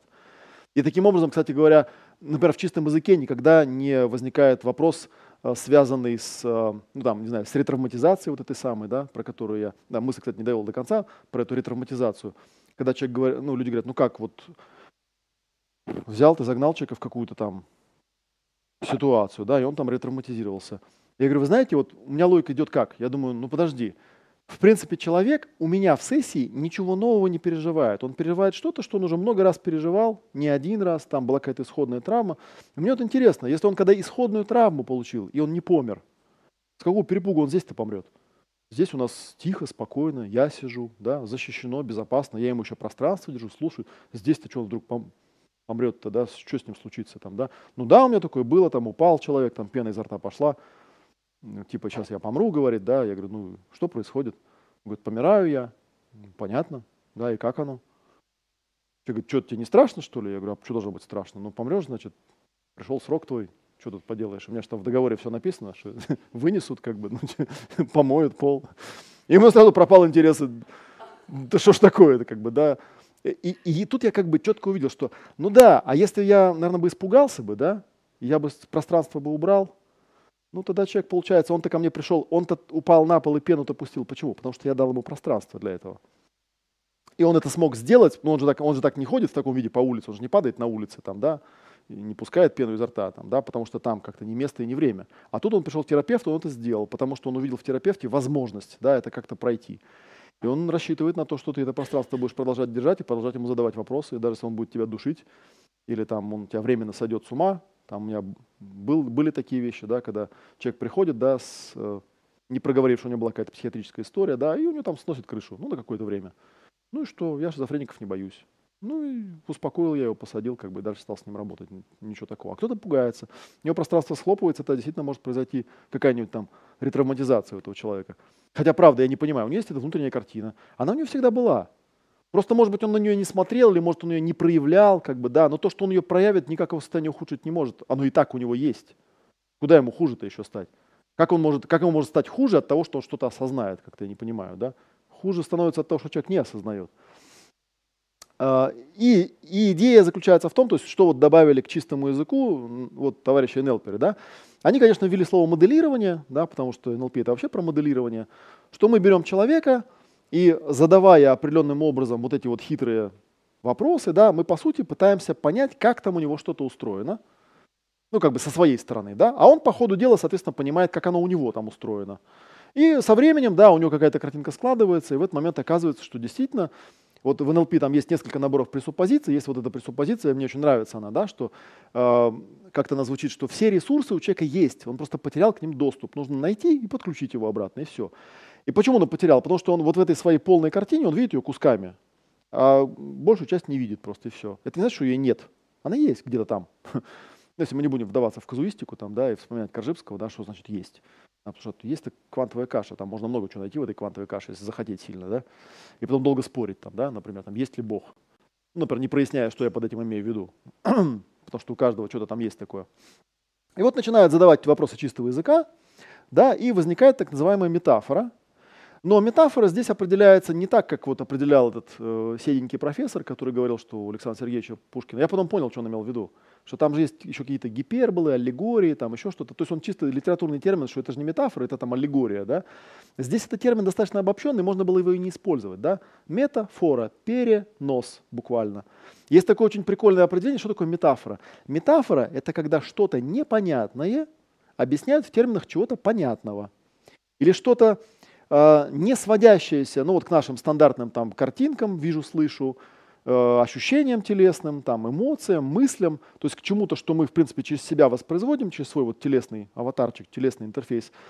Мы берем что-то вот такое смутное и непонятное и начинаем его материализовывать. Кстати, поэтому э, в свое время, когда я вот аналоги стал искать, мне очень торкнуло у Ермошина очень правильное название, да, вещи в теле он называет. Ну, правда, они как вещи выглядят. Их там, конечно, нету, но выглядят они именно так. И э, штука тут какая, да, вот приходит человек и говорит, ну, и мы у него спрашиваем, что есть, да? Он говорит, ну, у меня такая тоска по жизни. Тоскливо мне. Стоп-кадр. Можем мы ему как-то помочь с этой тоской? Не, можем, конечно, скажем, ну ты бы выпил. Или там, да перестань ты, ты что, смотри, какая жизнь прекрасная там, да. И мы ему делаем медвежью услугу, потому что нет, это ресурс какой-то, он просто потерял контакт с чем-то, да. Но мы можем сделать следующее, да, вот как делается это в чистом языке. Он говорит, вот тоска, мне тоскливо, тоскливо. Да, и мы говорим, и у тебя тоска, тебе тоскливо, тоскливо. Просто подтвердили, мы тебя слышим. Да? И когда тоскливо, где тоскливо? Иногда люди такие, в смысле где? Говорю, ну как, ты же ощущаешь как-то тоскливо? Где вот оно? А оно там ну, такие вот, да, бывают люди, привыкшие к... Оно в теле должно быть или в пространстве?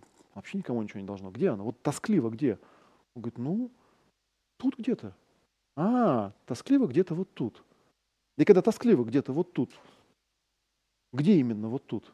Там даже есть у, у Дэвида Грова был такой, э, такая фишечка, он все вопросы задавал по шесть раз. У него там у Маори шестерка это какое-то волшебное число, там магическое, проявляющее, да? И он вот там где задавал шесть раз. Там, а где именно тут? Он говорит, ну как где? В груди. Ага, тоскливо в груди. А где в груди? Ну тут вот прям вот где-то, где грудина, прям вот как-то там. Ага, где грудина, как-то там. А где вот там? Ну и в конце концов человек говорит, ну прям вот здесь оно такое, да, и ты говоришь, ага, оно вот здесь вот такое, а оно какое? Вот есть у него размер, там форма, да, оно такое круглое, такое, знаешь, похоже на такой булыжник какой-то, вот лежит, мне прям давит на сердце, и мне тоскливо. А теперь смотрите, да, вот стоп-кадр. Он нам только что рассказал, что тоска его – это булыжник, который лежит на сердце и давит. А с булыжником можно что-то сделать. Это с тоской ничего не сделать, с булыжником запросто. Более того, на самом, ну, конечно, там можно сделать грубо, да, так как делают вот в грязном подходе, сразу, ну, сразу такая идея возникает, ну, давай возьмем булыжник и выкинем, да. Не, подожди. Мы сначала проясним, откуда он тут взялся, например, да. И вообще, что он тут делает. Может, он полезный булыжник какой-нибудь.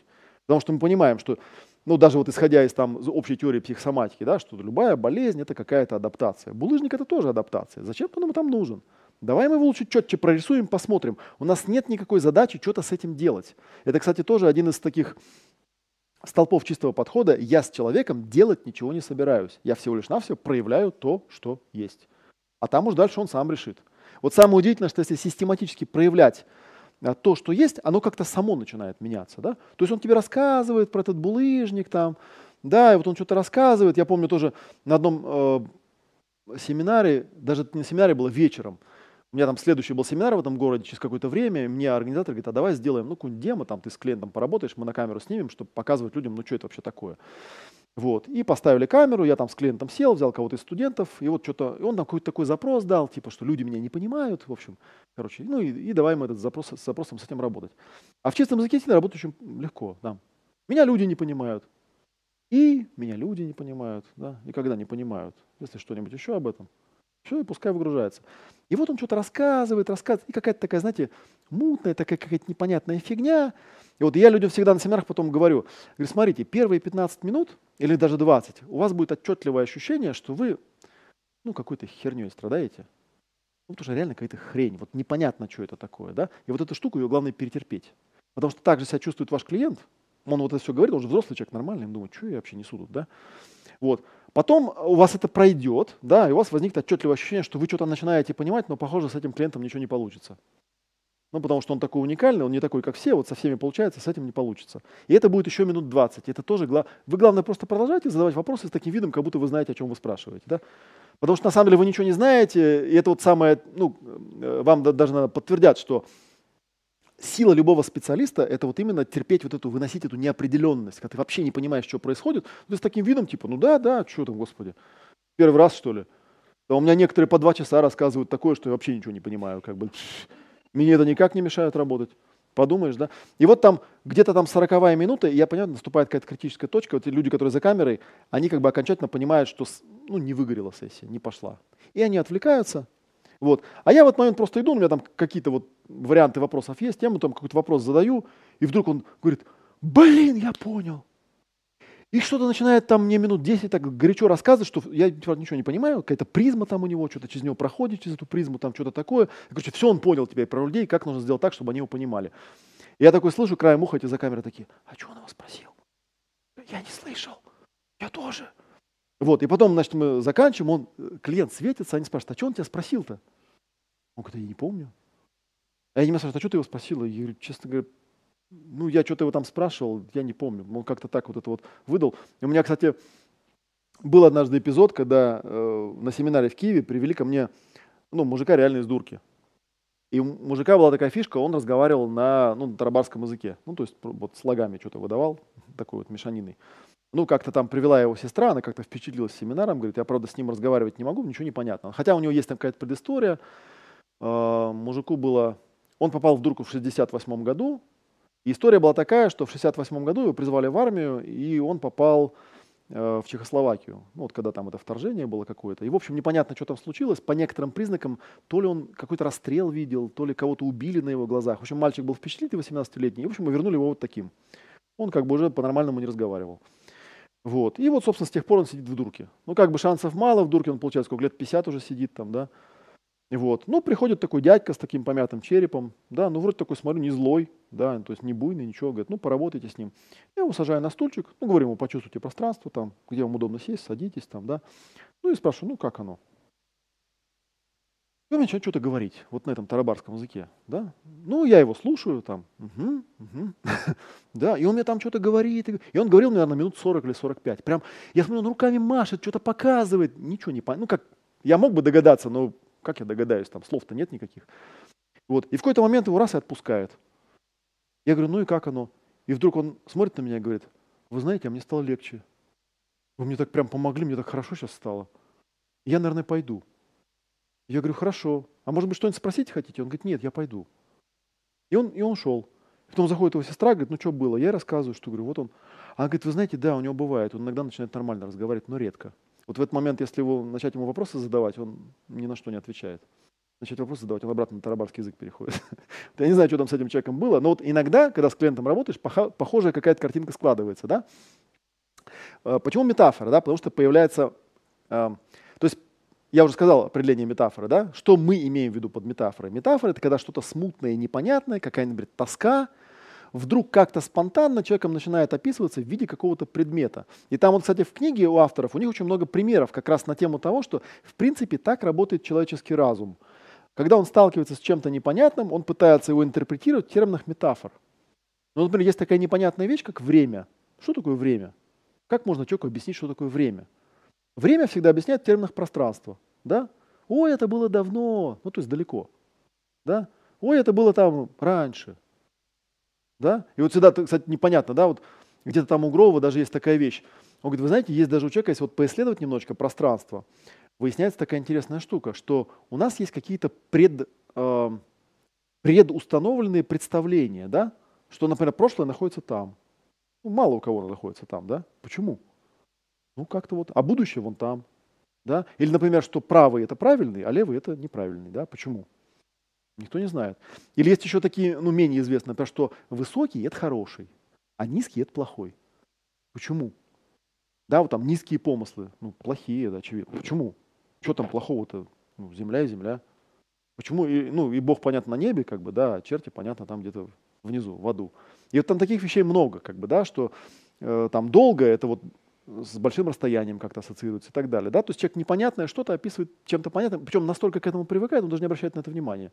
Что, по сути, у него вся, э, все, вся вселенная, которая вокруг, как бы, да, что она у него интерпретируется через определенный Эм, интерфейс, да, причем это можно там и с языком увязать тоже, да, в том числе, что люди на разных языках, они мыслят по-разному.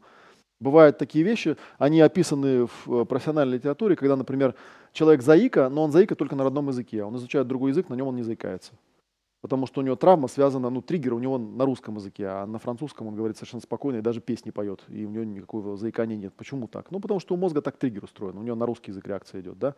Или вот если из там последней брать классики, вот фильм был такой «Прибытие», помните, «Arrival», который, правда, на русском языке бессмысленно смотреть, потому что надо смотреть в оригинале.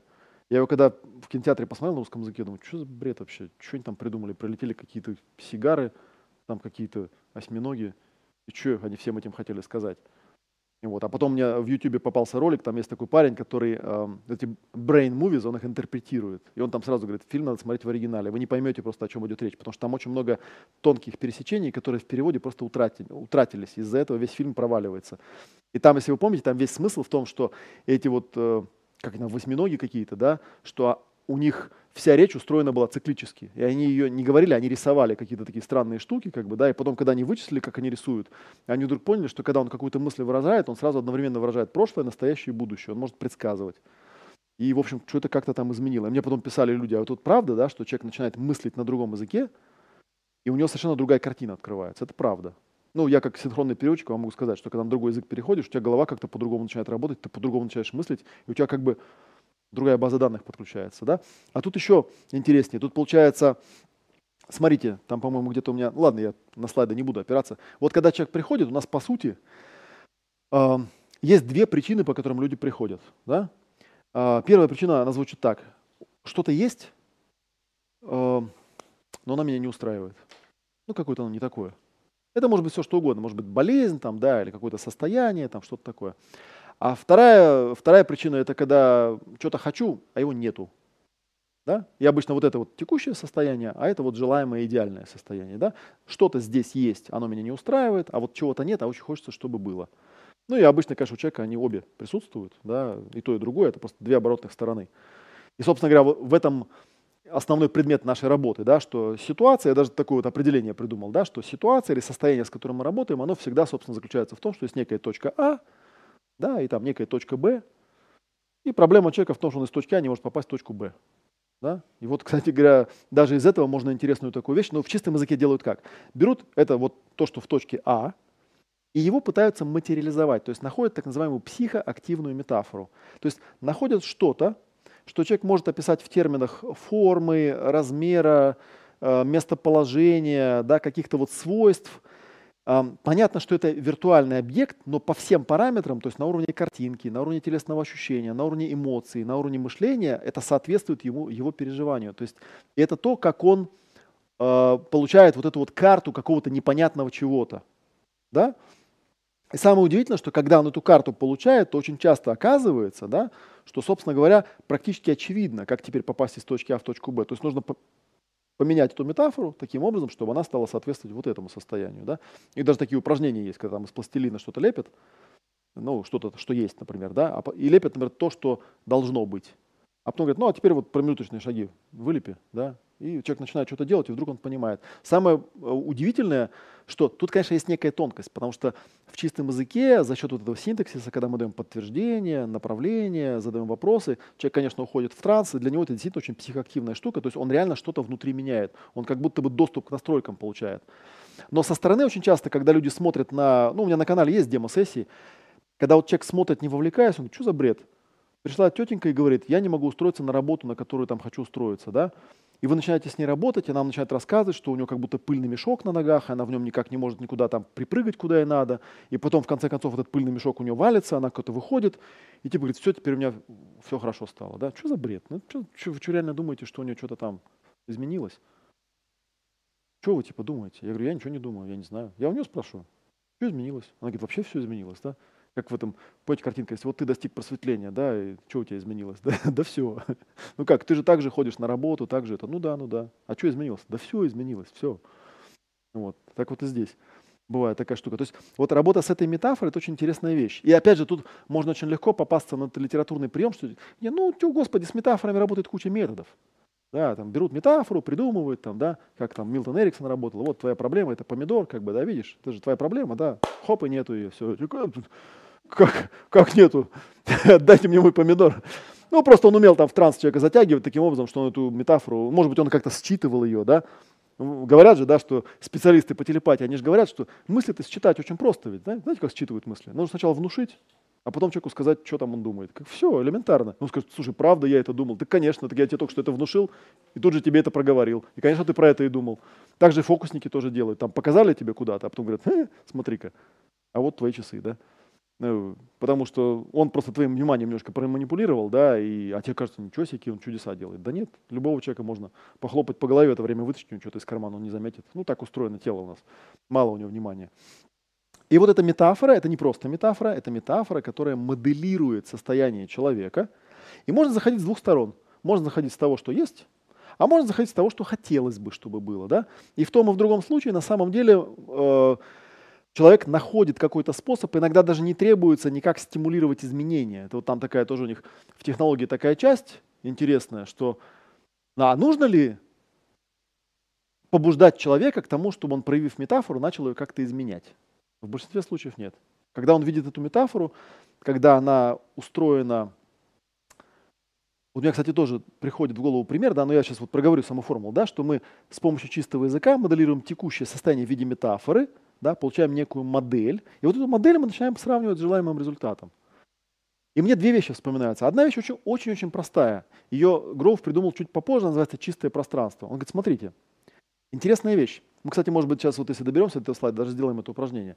Вот приходит к вам человек, и у вас, например, возникает такой вопрос. Вы думаете, ну у нас же чистый подход, давайте будем чистыми до конца. Например, мы ему позволим э, не просто там, скажем, садись на стульчик, да, а позволим ему выбрать место – да, мы ему скажем, вот почувствуй это пространство, себя почувствуй. И вот в этом пространстве найди такое место, где вот тебе как-то хочется находиться. Мы не знаем пока почему, но хотя мы знаем, что он подсознательно уже пришел с запросом, да, и он какое-то найдет такое место, где ему хорошо. И тоже поначалу люди там пугаются, говорят, да ладно, я сяду, вот мне стульчик поставили, я тут вот сяду. Не-не-не, это терапевтическая часть, как бы, да, почувствуй пространство, посмотри, вот где тебе хочется находиться.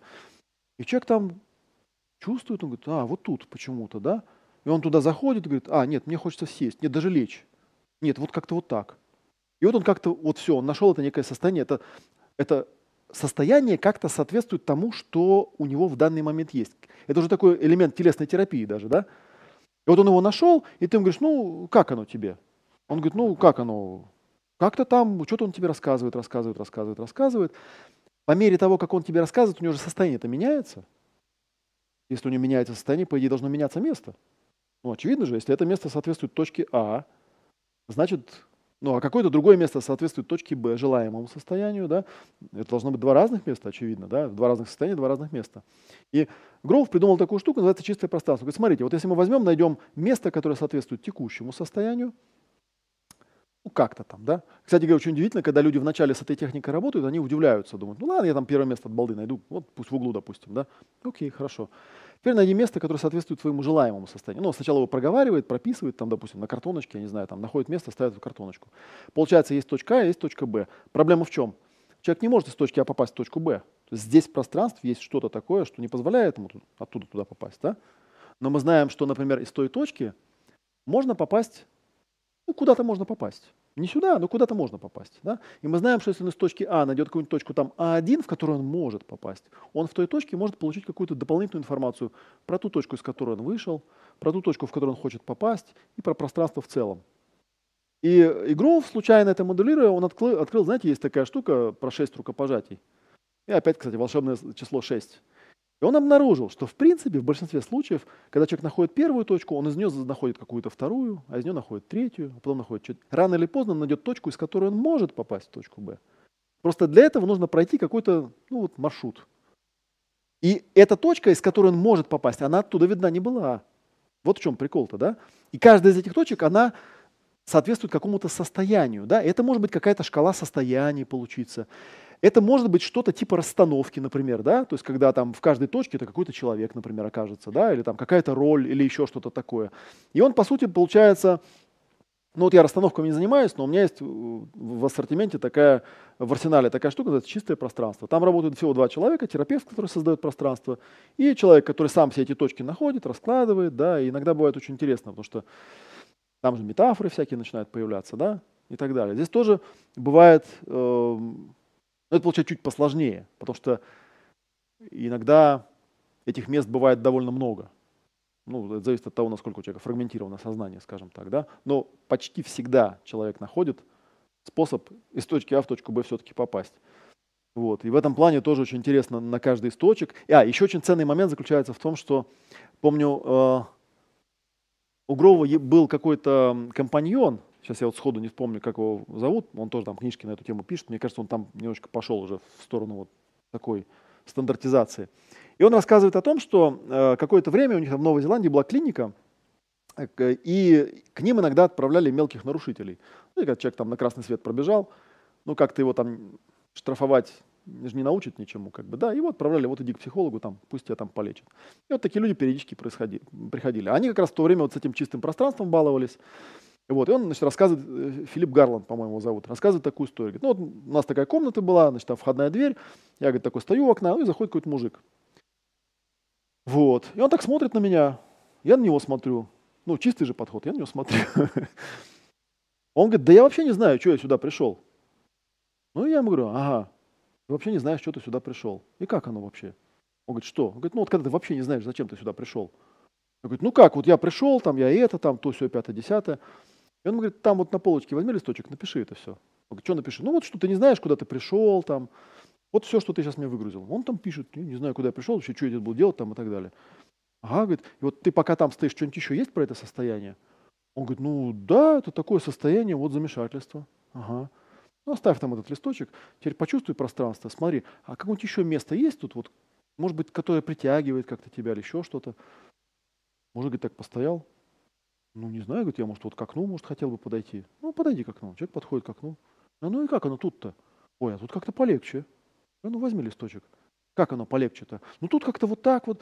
И мужик через там 20 минут уже где-то под столом там сидит, говорит, я понял, короче, я понял, в чем моя проблема там. Да я понял вообще, как моя жизнь устроена. Всего лишь навсего позволили ему проявить. И ценность этой системы иногда, ценность такого проявления заключается в том, что мы не пытаемся что-то убирать из системы. Мы не пытаемся сказать, что вот то состояние плохое, там, а это хорошее, там, да, или что надо вот это как-то стереть или убрать, там, а вот тут у тебя травма. Нет, он видит систему целиком. Вот там мне тоскливо, а вот здесь я радостный. И часто бывает, у меня, помню, тоже в, эм, в комнате был такой ковер, и у меня э, пришла ко мне клиентка, она плохо ходила, у нее нога одна не двигалась. И вот мы э, там взяли какое-то пространство и начали искать место, где, ну, состояние эти находить. И она нашла место, где у нее нога начала нормально ходить. И она стоит и говорит, я не понимаю, вот я тут стою, как бы, да, тут все хорошо, у меня вот нога, у нее там что-то с тазобедренным, у нее был раздробленный тазобедренный сустав после аварии. Я даже помню, я не хотел ее брать, я говорю, ну это же как бы, что с этим сделаешь, это же авария. Она говорит, да вы знаете, я, я сама врач, просто уже все, что могли врачи сделать, они уже сделали, он не помогает, там что-то другое. Там, в принципе, механически все правильно, он просто не работает и все. И она мне говорит, странно, а если я вот шаг назад, вот там у меня она не ходит, да, вот я делаю шаг назад, опа, все, перестала ходить что, за, что это за ковер такой у вас? Странный. Тут вот, тут о, а тут нормально, да. А, а тут вот оп, о, опять вот что-то, да. Сам Гроу говорил, что мы, когда в пространстве вот эту систему моделируем, мы переживания нашего клиента как бы гвоздиками прибиваем к полу. Ну, по сути, это в НЛП назвали бы якорение, да? То есть он зашел, там, там, кстати, такие даже фокусы делают, когда берут там якорят на какие-то места, там, позитивное, негативное состояние, а потом говорят, ну, рассказывай нам сказку про Колобка, а сами его водят незаметно, да? И он, когда доходит до тоскливого места, у него сказка тоскливая становится, да? Все смеются, а он не понимает, почему. А когда там в радостное место, у него радостная сказка становится, да, и все опять смеются, он тоже не понимает, почему, как бы, да, ну, такой своего рода гипноз получается, да, что, что, да, что вы все ржете, я не понимаю. Ну, сказку рассказываю. Была такая история про одного профессора, когда все студенты решили на ним подшутить. Они, у профессора была такая особенность. Он когда читал лекции, он так ходил слева направо, слева направо все время ходил. И студенты договорились, что когда он налево идет, все его слушают внимательно, там, вот, а когда направо идет, все такие ну, отвлекаются, не слушают. И он, значит, все меньше и меньше стал ходить направо, в конце концов остановился просто вот в крайней левой точке и стал стоять. Вот. И они ему, в конце концов, как бы огласили, так сказать, эксперимент, вот, и он там с пеной у рта доказывал, что он всегда так лекции читал, и никогда в жизни он не ходил слева направо, и что все это бред. Ну, как бы, такое бывает у людей. Вот получается такая, такая интересная вещь, да, что можно, в принципе, делать это а, можно, кстати, пере, пере, переходить. То есть иногда бывает интересно, бывают, встречаются клиенты, которые не любят работать с пространством, они говорят, я у себя в голове все могу там, да, расставить, да, стены всякие там смоделировать, все, что мне надо. Да. А бывает наоборот. Бывает такое, что вот садится человек, говорит, у меня там плечо болит. Да, то есть, ну, хорошо, и у тебя там плечо болит, когда болит, если что-то еще об этом. А у него вот не появляется никакой метафоры. Да болит и болит, ударили мне его палкой, вот, все, больше ничего не могу про это сказать. Вот у меня был такой тоже на семинаре товарищ однажды. И вот, ну, то есть он, он ни метафоры у него не появляется, ни, ни модели никакой, ни тем более желаемого результата там. Вот, ну и как-то так он тоже сидит, думает, блин, что-то это самое. Как-то, в общем, наверное, что-то не так объясняют мне, или я делаю что-то не так. Вот. А в последние дни было как раз вот с этим чистым пространством, когда я стал рассказывать, что вот мы же можем это сделать дело, сделать чистое начало, называется, да, найти место, посадить человека. И вот уже практика началась, и напарник его сделал чистое начало, то есть попросил его почувствовать пространство, себя, тело, найти место. Он нашел это место, стал что-то выгружать, потом говорит, нет, что-то не то. Другое нужно место. Да? Нашел другое место, и вот на пятом месте его накрыло. И он, оказался разумным человеком, он не стал уже трогать, как бы он спокойно сделал, наконец, сессию нормального символического моделирования. Оказалось, что для того, чтобы дойти до способности моделировать, ему нужно было пять вот этих точек пройти промежуточных, только в каком-то месте у него что-то включилось. То есть нужно было сначала вот эти какие-то входные моменты разгрузить. Вот, и тут что-то еще есть, да. Так, два типа нежелательных состояний как раз. То есть вот получается такая, вот я в тексте, в тексте здесь написал, да, получается, что смысл и предназначение – это обнаружить с помощью чистого языка глубинную метафору состояния, проявить ее, достичь ясности в том, как она действует, да, при необходимости ее изменить. Это не так часто нужно, да, в большинстве случаев, я уже говорил, в принципе, происходит эм, само самоулаживание, да, потому что выясняется, ну вот это самая пресуппозиция, я уже цитировал, да, что любое негативное состояние, оно кажется негативным, но это часть моей системы. И поскольку это часть моей системы, она играет какую-то важную роль, и поскольку она играет важную роль, мы не собираемся оттуда вычищать до тех пор, пока мы не убедимся, что это за часть, что она делает зачем она нужна. Потому что если мне там периодически бывает тоскливо, ну а кто сказал, что это плохо, да? Может, мне так надо отдохнуть иногда. Пойти, потасковать, как бы, да? Почему нет? Можно даже у меня там есть место, где я болею, например, да, если я знаю, где это место есть, я же его вижу, я могу туда не ходить. Буду вот здесь в другом пространстве находиться, где я здоровый, как бы, да. А иногда подумаю, ну сейчас я там хочу поманипулировать, там вторичные выгоды какие-нибудь пополучать, пойду вот в больное место и поболею. Вот, и, ну, здесь я, видимо, припомнил, знаете, есть такая известная шкала, шкала компетентности называется, да, бывает там неосознанная некомпетентность, там, да, потом он, человек начинает это осознавать. Здесь тоже что, что-то вот такое, да. Смотрите, то есть с чего все начинается, да? Ну, сначала э, блаженное неведение, да, неосознанная некомпетентность. Вот пока я в, контакт с социумом не вошел, и другие люди злые, нехорошие мне не говорят, что нужно себя каким-то определенным образом вести, ну, мне как бы и хорошо, да. И, в общем, даже иногда хочется туда вернуться, да, есть даже такие там эти люди, которые говорили, будьте как дети, вот. Быть как ребенок, к сожалению, невозможно, потому что ребенок находится в неосознанной некомпетентности, да, он неадекватен в этом плане, рано или поздно он по лбу все равно получит. И у него наступит осознанная некомпетентность. Это состояние, в котором обычно приходит к тебе человек. Он говорит, я периодически творю такие странные вещи, что потом сам сажусь, начинаю смотреть, спрашиваю себя, а зачем я это делаю? Я не могу себе ответ на это дать. Потому что там как будто бы не я был вообще. То есть что-то во мне это делает, какая-то огромная моя часть, ну мы ее называем подсознание, да, или там психосоматики просто говорят тело, да, оно как-то там автономно действует, потому что невозможно же каждое действие осознавать. Тоже вот как буддисты там любят же говорят, там, говорить про полную осознанность. Ну а как ты будешь полностью осознан? Тут триллион клеток. Что, каждую осознавать, что ли? Да я вас умоляю, зачем мне это нужно?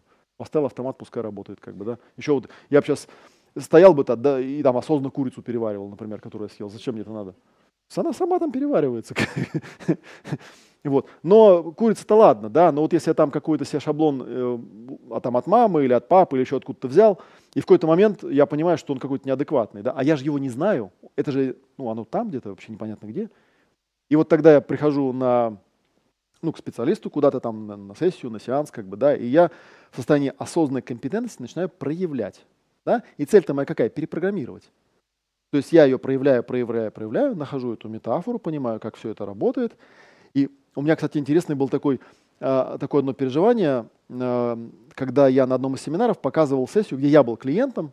Она, правда, такая, там много нецензурной лексики, ну, потому что я реально прорабатывал какой-то заряд сильный. Вот. И я вот как раз делал эту расстановку. То есть я там, ну, будем называть это расстановками, хотя это, наверное, не совсем корректно. То есть я находил какие-то места, что-то там ходил, там, вот, что-то ругался там и так далее. И у меня на семинаре был мужик один, он был, э, он был э, микробиолог, по-моему, он занимался что-то там, ну, что-то с мозгом он работал. Он говорит, так интересно, говорит, я говорит, смотрю, что я вижу. Я вижу, как ты взял и просто прорисовал, как у тебя эти нейронные цепочки в мозгу работают, что вот отсюда идет туда, отсюда туда, отсюда туда, отсюда туда. И потом, когда ты все это прорисовал, ты в какой-то момент раз и нашел другой маршрут. То есть ты, по сути, просто перепрограммировал свои мозги. Там, и там прям четко в сессии виден этот момент, когда я вот иду там первое там место, второе, третье, второе, третье, четвертое, четвертое, первое, второе, пятое, там, да, и вот когда их там накапливается какое-то критическое количество, я вдруг говорю, да зачем вот такая сложная система? Это можно вот так просто пройти, да и все. Да, и прям видно, как, говорит, вот оказывается, как это происходит. Мы там, получается, мозги-то, ну как, как перепрограммировать мозги?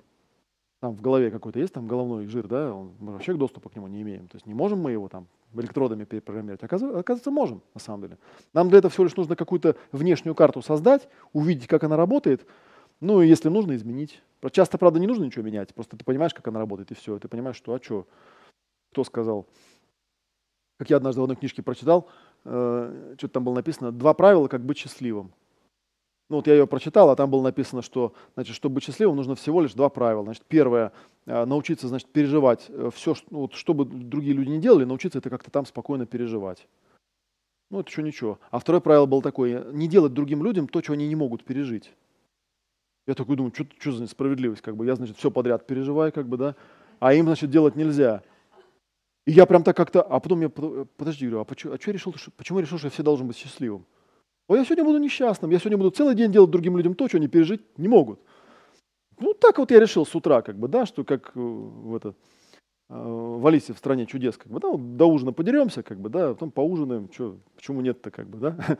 Я их там, помните, уговаривал, там, труляля и траля, говорит, что же вы драться-то собираетесь? Они говорят, ну как, ну, он же там погремушку сломал, как, надо ему навалять? вот, а тот говорит, нет, я не ломал, как бы, я ему сейчас наваляю. Ну, подеремся до ужина, потом поужинаем, все же нормально, что ты переживаешь-то, да. Так вот и здесь иногда бывает. Вот, и получается, да, э, вот эту вот шкалу, ее же можно очень просто описать именно с точки зрения, ну там написано что-то про неокортекс, вот даже можно еще более простую метафору взять, да, что есть там, э, грубо говоря, там некое осознающее начало, да, и есть вот это подсознание, которое тело, да. Осознающее начало, по идее, тело должно обучать. Ну, проблема у меня, конечно, в том, что мое тело с раннего детства, детства обучало вовсе не мое осознание, чужое, как бы, да, поэтому я там что-то в наследство понаполучал всякой всячины, 20 э, тонн, как бы, да, и теперь мне с этим разбираться, непонятно, что там, э, как себя вести, да. Но тем не менее, да, э, вот неосознанная некомпетентность, это значит, тело что-то там творит, да, а я даже и не понимаю, что это что-то не то, да. В какой-то момент я получаю по лбу, понимаю, ой, надо как-то по-другому, да, и вот я там все это смоделировал, проявил, и теперь же у меня последняя эта стадия заключается в том, что когда формируется навык, это ведь опять становится неосознанной компетентностью. И вот там даже есть в этой шкале есть еще такая пятая категория, называется сверхосознанная компетентность, которую мало кто достигает, это когда ты можешь объяснить, как ты что-то делаешь. Это вот как раз в чистом языке это очень важный момент, что ты не просто там что-то вынес, бывает очень часто, вот когда расстановки делают не очень хорошие специалисты, вот они что-то проявили у человека, да, и что? Вот проявили. Дальше-то что? Они же не поняли, как это работает, почему оно включилось там, да, и как это изменить. Просто проявили, и все. Ну, человек и пошел там, да. Он там какую-то болезнь взял там и проявил, и оказалось, что в седьмом поколении бабушку прокляли там, да. И что теперь делать? Ну, вот все. Говорят, гуляй теперь, Вася, да. Там, когда, пока 14 поколение не наступит, так и будешь ходить. И получается, что это превращается в навык, да, и тут момент интересный вот именно э, показать людям. Ну, у меня таких просто переживаний было много, когда приходишь, и видишь человека, который офигенный профессионал, обучать не умеет совсем. Вот у Дэвида Грова такое было. Он офигенно вел сам сессии, вот он не мог рассказать, что он делает. То есть у него не было сверхосознанной компетентности. Неосознанная компетентность была, причем офигенная. А объяснить, как он это делает, ну как, ну бери да вопросы задавай. Что тут, как бы взял да сделал, как бы взял вот так вот. И что там, видишь, вот клиента вскрыло, как бы и закрыло. Все у него хорошо. Вот. И там много у меня было вещей. Например, э, у меня одна из моих профессий, э, ну сейчас я уже почти не работаю, я переводчик. И у меня, естественно, была такая мечта стать элитным переводчиком. Вот, а элита переводчиков это синхронные, синхронные переводчики, да, вот, которые там одновременно переводят. Вот, и я там несколько лет пытался находить какие-то каналы, ходил на какие-то курсы. И, в общем, в итоге смог я все-таки пробиться. Я даже там года три работал. Оказалась тяжелая работа, в общем, неблагодарная, чужие мысли транслировать. Вот, и, в общем, в какой-то момент я завязал. Но, тем не менее, да, у меня это получилось. Вот, я работал, работал там принципе, на довольно серьезных мероприятиях. Вот. И потом как-то я про это забыл, там стал заниматься своими тренингами. Э, и у меня там было два наблюдения. Наблюдение номер один, что на самом деле синхронистов никто не учит. Просто вот ты приходишь, да, тебя проверяют, можешь ты или не можешь. И потом мне даже озвучили, сказали, знаешь, есть такие люди, мы не знаем, что у них в мозгах происходит. По-моему, где-то вот я смотрел документалку, по-моему, Бехтерева, что ли, она когда в МРТ мозг синхронного переводчика ставила, как бы она говорит, я вообще не понимаю, там, там, там же все горит огнем. Я вам могу сказать, что когда переводчики синхронные работают по 20-30 минут, не больше, потому что я понял, когда я работал, я понял смысл выражения «закипают мозги». Они в прямом смысле закипают. То есть ты просто начинаешь чувствовать, как у тебя перегревается башка. И ты когда напарника ставишь, вываливаешься, ты первые минут 15 ждешь, как она у тебя, чтобы она у тебя просто остыла, эта голова. Потому что это... И очень э, у многих переводчиков, например, ну это, когда это у меня случилось первый раз, я даже немножечко удивился, да, но многие переводчики описывают, что в момент работы в будке они часто попадают во внетелесное состояние, то есть типа раз и все, вот он там переводит, а я тут так типа это, могу там книжечку полистать, а он там переводит, ну, пускай переводит, да, потом так прислушаешься, а нормально переводит, хорошо, да, молодец, то есть такие вот вещи. И вот тоже, да, я обнаружил, что на курсах, например, обучать не умеют. Хотя там очень просто. Ты берешь просто по шагам описываешь. Я там взял себе, составил какое-то пособие, да, даже там нескольких людей обучил. Говорят, на самом деле можно тренироваться. Да, это не сразу получается, но это получается. У синхронистов, кстати, есть такая привычка, я даже не знаю, хорошая она или нет. Я могу, например, параллельно говорить одно, а думать о чем-то другом. Иногда на семинарах меня это сбивает с толку, то есть я что-то говорю, и потом я понимаю, что я уже давно думаю о чем-то другом, а оно стоит и говорит о чем-то. И мне приходится так, так, о чем он говорит? А, во, так, так, поймал мысль обратно. ну, вот, такое вот, да? То есть по поводу этих вот осознанной и неосознанной компетентности, да, и бывает такое же вот в обучении, да, когда надо кому-то кого-то чему-то научить, и ты понимаешь, что, а это же надо сначала смоделировать, как же ты это делаешь-то, да? И, кстати, очень полезно э, найти у себя что-то, что ты умеешь делать и смоделировать, потому что позже, много лет спустя, кто-то где-то спросил меня, говорит, а где можно, ну вот, вот если ты не заканчивал иньяс, я когда синхронистом стал, я эм, у одного из своих преподавателей, там был такой мидовский, очень известный президентский переводчик, он с Горбачевым работал, я у него спрашиваю, говорю, слушайте, у нас же в, в одной только Москве этих иньязов, наверное, полтора десятка, где эти все переводчики-то? Он говорит, так они же как бы не могут, что там, они отучились эти пять лет, там, да, у них там был там была там одна пара синхронного перевода в семестре, ну и все, вот они на пять лет размазали, как бы, что там из, из них там получится, я думаю, странно. А что же их? Вот, и я, я был одним из немногих, который, я, по сути, с улицы пришел. Просто с улицы, я самоучка. Я никогда, я яс не заканчивал, нигде не учился. Я просто пришел с улицы, хочу стать синхронным переводчиком. Ну, меня проверили, сказали, ну, вроде получается. Ну, и взяли. И вот много лет спустя кто меня спрашивает, а где вы учиться? Уже прошло много лет, те курсы, где я учился, закрылись. Вот я стал гуглить. Я написал, как самостоятельно выучиться на синхронного переводчика. Вот. И в Гугле узнал, что есть такой человек удивительный, Олег Матвеев, что, который утверждает, что он самостоятельно обучился, но вообще прецедентов таких нет. Типа вот напишите ему. То есть я думаю, ну как обычно, я сейчас сам себе буду писать сейчас. Я такое бывает, когда Коржибского перевел книжку, тоже думаю, а что интересно про Коржибского в интернетах пишет, да? Вот, э, вбил и узнал, что пишет, собственно, в интернетах один человек про него. ну, сейчас уже нет, но тогда да. Тогда это было. Вот, что у нас тут еще? Ну да, любой симптом ресурса, это я уже говорил, да, что на самом деле, знаете, есть еще один интересный момент, что когда мы работаем в символическом моделировании, это, конечно, очень сильно похоже на какую-то сновидческую практику. Потому что э, наиболее понятная аналогия для большинства людей, которые никогда не интересовались вот чем-то типа символического моделирования, это сновидение. Что такое сновидение, да? Ну вот я тут недавно целую такую теорию вокруг этого развил, потому что попались мне работы Ивана Пигарева, который выдумал висцеральную теорию сна, и который рассказывает, что во время ночи центральная нервная система, да, занимается сканированием вот висцеры, ну, потрохов всяких, как бы, да. Ну и бывает такое, что когда сознание не до конца у человека отключилось, то человек начинает всякие картинки видеть. И Пигарев, конечно, говорит, что это все абсолютно бессмысленная мешанина с каких-то впечатлений. Вот. А я там по его схемкам сопоставив подумал, а ведь он совершенно не прав. Это получается, когда мы видим сон, это наш такой глазок дверной, через который мы видим, а что там тело делает. Проблема только какая, да? Что мне же не снится печень, да? А мне снится что-то, что как-то связано с печенью, но я это вижу совсем в других терминах. Я это вижу в терминах, по сути, метафор. Да? То есть я вижу какие-то... И, собственно говоря, вся эта тема э, э, интерпретации снов там, и так далее, она же известна там тысячу лет. И ну, как бы вряд ли люди ни с того ни с сего вот придумали такую штуку, что во сне что-то волшебное происходит, когда человеку что-то снится, это как-то связано с какими-то внутренними процессами. И если мы ну, научимся какой-то доступ получать через эти сновидения, через эти картинки к, вот к чему-то, то, может быть, нам что-то поймем, например, да? Что-то вот такое. Ну да, тут я сейчас потом прочитаю, что здесь написал. вот.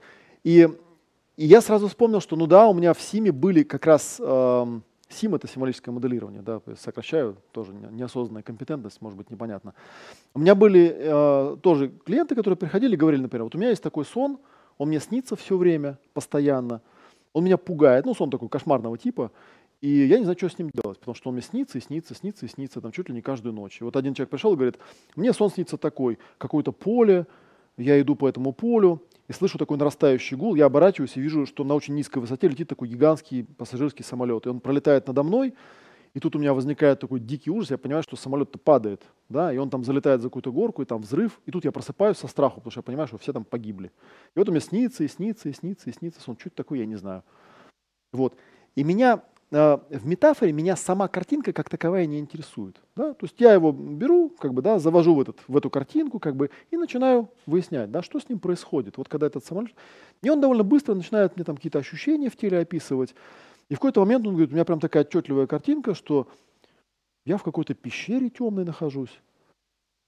И я там застрял, я не могу оттуда выйти.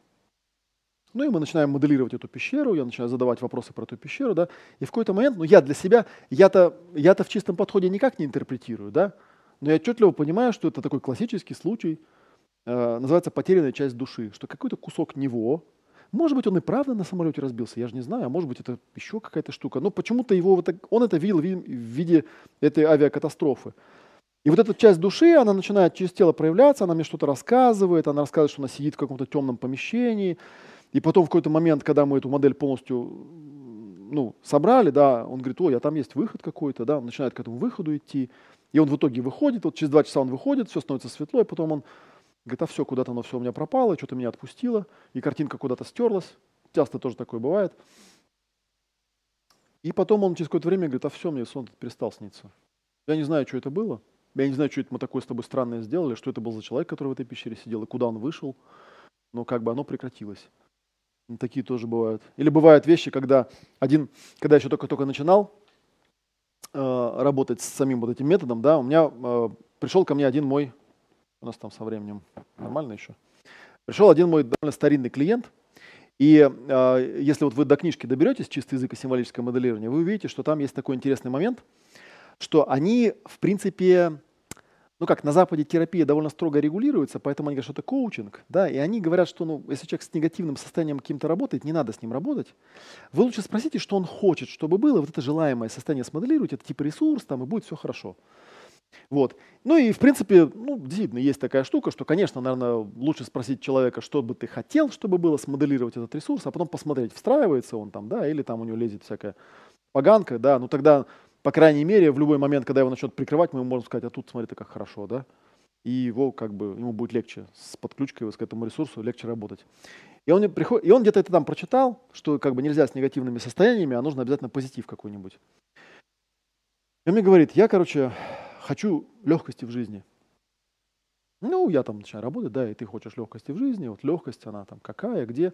И он в итоге он мне там описывает, у меня такое облачко под ногами, там, похоже на серфинг такой, я вот на нем по жизни как бы летаю, как бы, да, и все там хорошо как-то, да. Ну и в какой-то момент э, я понимаю, что вроде с этой метафорой все понятно, я ему говорю, почувствуй пространство, вот облачко, ты летаешь, там есть ли что-то еще? Он говорит, ну да, у меня тут еще гиря есть в башке такая, килограмм 25. Я просто не стал тебе про нее говорить, потому что я же знаю, что с негативом работать нельзя. Вот, ну, окей, мы эту гирю начинаем проявлять, проявляем, проявляем эту гирю. Вот, и в какой-то момент я вот начинаю делать, это называется создавать ландшафт, то есть начинаю целиком эту картину проговаривать, да, что вот это облачко, там легкость, гиря в голове. А он такой сидит, и это все слушает, да, и в какой-то момент говорит, слушай, что-то как-то это, гиря пропала куда-то, я не могу ее, нету ее. Правда, говорит, облачко тоже пропало куда-то. Я говорю, ну а что есть? Он говорит, а ничего нет, просто есть я. Я говорю, ну и ты же хочешь, чтобы легкость по жизни возникла? Он говорит, знаешь, говорит, нет. Я говорю, почему? Он говорит, ну потому что я сейчас только понял, что вот это облачко под ногами, на самом деле это означало, что я ногами не стою на земле. И гиря-то мне была нужна, чтобы меня прижимать. Я ее поэтому с собой и носил, потому что я слишком... А сейчас, говорит, как-то знаешь, я ногами на землю встал, так мне и гиря не нужна. Зачем? И облачко тоже не нужно. Я просто стою ногами на земле. Да, и вот такие вот вещи бывают, когда человек что-то такое обнаруживает, интересное, необыкновенное, и оно куда-то девается. Мне почему-то, я сейчас расскажу еще одну историю, это была моя собственная сессия, потому что она мне вертится в голове, наверное, надо ее выгрузить, раз она вертится. У меня однажды на семинаре случился такой казус. Пришел ко мне студент, который уже был на этом семинаре, он говорит, я пришел еще раз пройти, потому что у меня есть один очень интересный вопрос. Я буду его там пытаться тебе задавать по контексту. А, и в какой-то момент он поднимает руку и говорит, что? Он говорит, ну вот смотри, идея это какая, да? Что есть у человека некое состояние, непонятное, да? Вот мы его чистыми вопросами проявляем, получается метафора, и метафора должна быть как бы решением, правильно? Я говорю, ну правильно. Говорит, а если вот мы нашли метафору, проявили, а решения нету, что тогда делать? Ну, я говорю, ну ты же знаешь, как бы, да, если ты тогда спрашиваешь, есть ли что-то еще, кроме этого, да, ну, как бы расширяешь контекст, потому что раз тут что-то смоделировалось, но это не решение, значит, что-то мы еще не видим. Он говорит, ну хорошо, сделали мы контекст пошире, смоделировали, Получили новую метафору, более широкую, а решения нету. Что тогда? Я говорю, ну, еще. И, ну и в какой-то момент он говорит, нет, а если все равно решения нету? Я в какой-то момент, после там пятого раза, я на него говорю, слушай, говорю, Костя, замолчи, я достал, что ты какую-то хрень говоришь? Ну, ну, не бывает такого. Он говорит, слушай, я просто, я говорит, вопрос не просто так задаю, я тебе хочу одну штуку показать. Я говорю, ну давай. Он говорит, давай мы после семинара, я тебе просто сессию проведу, я говорю, хорошо. И он меня сажает и говорит, я буду делать тебе, в принципе, вполне стандартную сессию, чистыми вопросами. На самом деле, если моделировать что-то чистыми вопросами, можно из этого извлечь много частных техник. Да? Есть там куча техник, например, типа аспектики. Она, это, в принципе, то же самое символическое моделирование, только там каждый раз задается один и тот же развивай, называется развивающие вопросы. Да? Там, есть ли у этого какая-то цель или предназначение, потом моделируется вот то, что там должно произойти, и потом спрашивается, а что теперь? И вот так каждый раз, пока человек там куда-то не придет. И он мне говорит, вот мы сейчас возьмем, ну, все что угодно возьмем, смоделируем это, э, ну и, соответственно, как бы потом я буду тебя спрашивать э, всегда, есть ли что-то еще за пределами этого. Там такой тоже вопрос есть. Ну, ну хорошо. И знаете, как часто бывает, что самые улетные такие сессии, они часто получаются в той ситуации, когда у тебя нет ни запроса, ничего, ты просто думаешь, ну сейчас побалуемся, ерунду. Ну ерунда же получится, понятное дело. Вот. Забегая вперед, я вам скажу, что сессия длилась, по-моему, часов пять. Началось с того, что он говорит, ну, что есть? Я говорю, ну вот у меня тут что-то свербит в горле, ну давай с этим поработаем. Ну хорошо, там взяли это свербеж в горле, смоделировали, что-то я там увидел такое, да. Ну вроде все, метафора образовалась. И он меня спрашивает, есть ли что-то за пределами этого? Я говорю, ну тело есть, например, да. Он говорит, ну и что там про тело? Ну вот мы, значит, смоделировали, что в теле. И он опять, что, если что-то кроме, за пределами этого, за пределами этого, за пределами этого. А дальше как-то интересно произошло. То есть сначала мне было как-то очень интересно, вот, а потом у меня закончилась физическая вселенная. Ну, как-то. Он говорит, а если что-то за пределами этого? Ну, я вижу, что есть. Говорю, ну да, там какая-то энергия, там, да, вот это вот все. Это, видимо, у меня уже это образование физическое тоже, оно же давлеет. Часа через два у меня закончилось вообще все. У меня пошли какие-то скалярные 18-мерные пространства какие-то. Вот. А он такой сидит, типа там, ну да, да, задает вопросы, да, и в какой-то момент я говорю, ну вроде все, он говорит, а если что-то за пределами этого? И вот на пятом часу, в момент какой-то он мне задает вопрос, есть ли что-то за пределами этого, и тут я куда-то выпадаю. И где-то я рассказывал, я потом э, с кем-то я, с каким-то йогом обсуждал, он мне как-то назвал, как это состояние называется, беспредметности, короче говоря. Какой-то то ли самадхи это называется, то ли сатори. Короче, я куда-то выпадаю, и понимаю, что там как бы вот это вот самое, что как, как бы там вроде как ничего нет, но как бы все есть. И вот я начинаю, э, э, говорю, понимаешь, тут такая... Он говорит, понимаю, понимаю. Я, собственно, по этому поводу тебе сессию и делал. Я говорю, ну тут... Эм, вот. И я ему придумал метафору. Я говорю, представляешь, говорю, вот есть у тебя диск на терабайт, да? А ты его отформатировал на пол терабайта. И вот там есть ну, ну, кусок этого диска, он как бы есть, но только его нету. Потому что ты, когда в систему втыкаешь, там только пол терабайта видно. А эту всю остальную часть не видно, хотя она есть. Проблема в том, что как только ты, если ты хочешь узнать, что там, тебе же нужно ее отформатировать, это уже будет не она. Он говорит, ну да, да. И он опять говорит, ну так все-таки за пределами там что? Я там хоп опять туда. И тут он мне такой говорит, а вот я и подумал, а вдруг решение там? Ну и я ему говорю, ты знаешь, тут про... вопрос в том, что тут проблемы-то никакой нету, да? Проблемы решения-то вон там, а тут вообще все хорошо, вообще все замечательно. Но он меня очень сильно озадачил. Потому что я такого, конечно, э, ни в СИМе, ни в чистом языке такого не встречал. Я раньше э, сталкивался с тем, что там очень часто в литературе написано, ну как, мы берем какое-то состояние, проявляем метафору, человек взял метафору, и теперь он знает, что делать, он пользуется этой метафорой, чтобы изменять какое-то свое состояние. Я заметил, что у меня так не происходит. У меня как происходит? Мы берем какое-то состояние, проявляем метафору, как только мы ее проявили полностью, она просто растворяется – и человек тебе начинает описывать новое состояние. Там никакой метафоры нету уже. Он говорит, мне просто стало хорошо, например, да. Или вот я стою ногами на земле, там, да, я теперь понимаю, что нужно делать. У него нет в голове там никаких там змей, там, и в, никакой там метелки нет в руке, там, или что-то там такое, что я слышал от других, вот кто, ну, как бы люди, незнакомые с глубокой проработкой, они как-то все пытаются на, это, на метафоры сводить. У меня такого не было. У меня всегда метафора в конце, как правило, растворяется.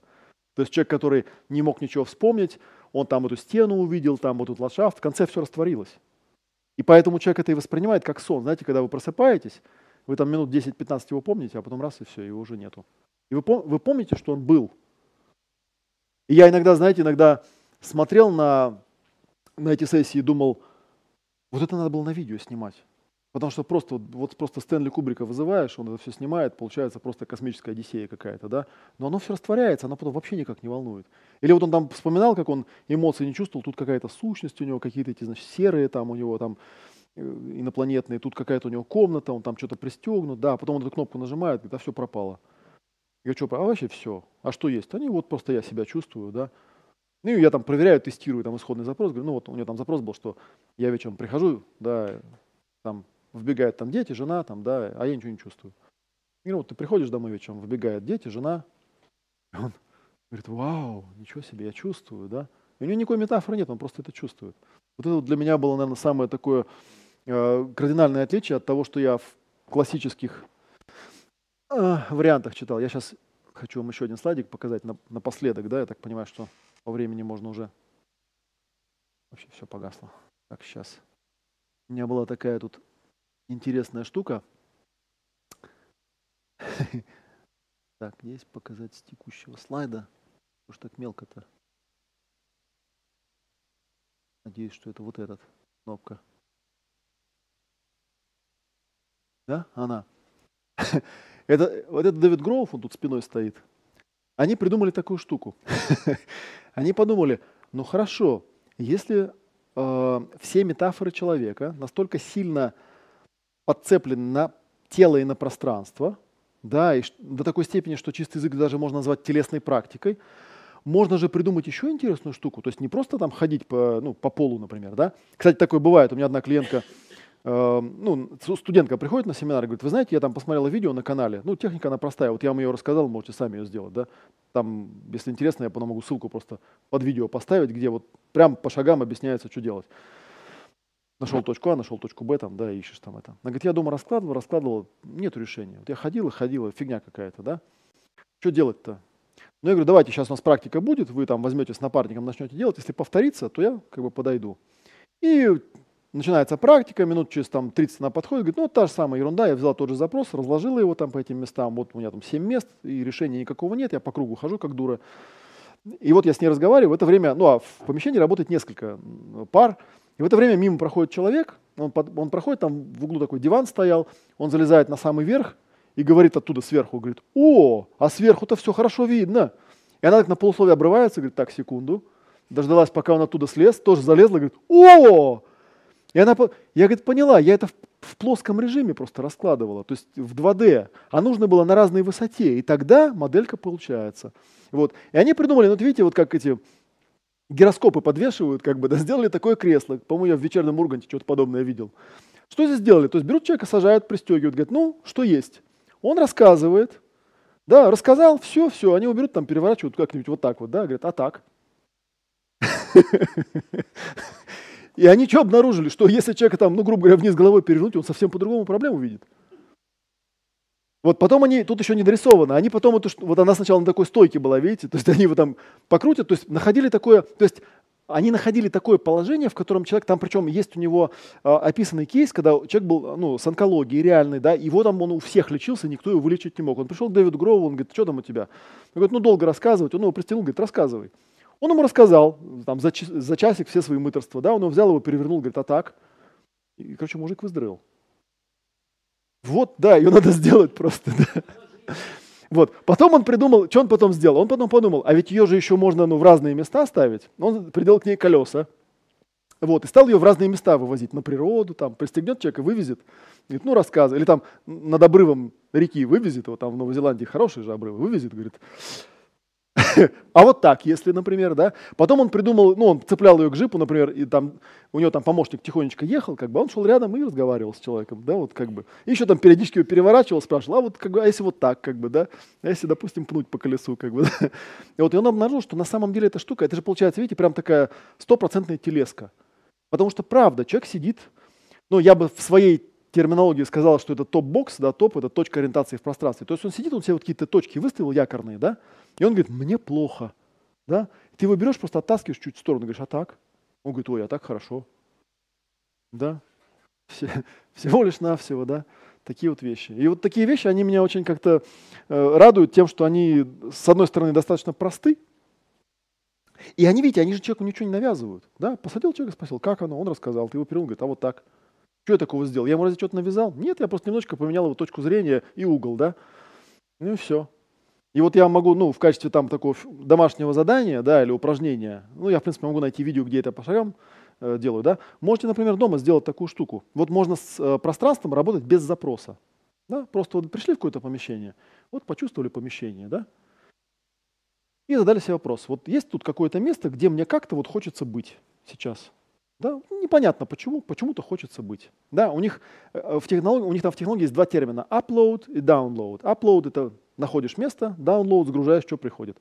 Ты находишь это место, заходишь туда и начинаешь подстроечные вопросы. Спрашиваешь, да, там, правильное ли это место, ну, оно относительно чего-то меряется обычно, да. Первое место, вот первые там 2-3 места, они сначала такие не очень сориентированные. Там, на правильной ли я высоте, под правильным ли углом, правильной ли позиция тела, да. Вот находишь какую-то позицию, да, и потом тебе ты, у тебя там буклетик, э, какой-нибудь блокнотик с ручкой, да, и ты спрашиваешь, хорошо, вот когда я здесь оказался, вот что, я, что, что это? Что за состояние у меня здесь? Оно всегда какое-то есть. Например, ты пишешь там, мне тут спокойно, я ни о чем не думаю, мне тут хорошо, я вообще тут отдыхаю, да? И называется это все место, где я отдыхаю. Да, очень интересно в своей квартире, кстати, всю квартиру можно так картировать.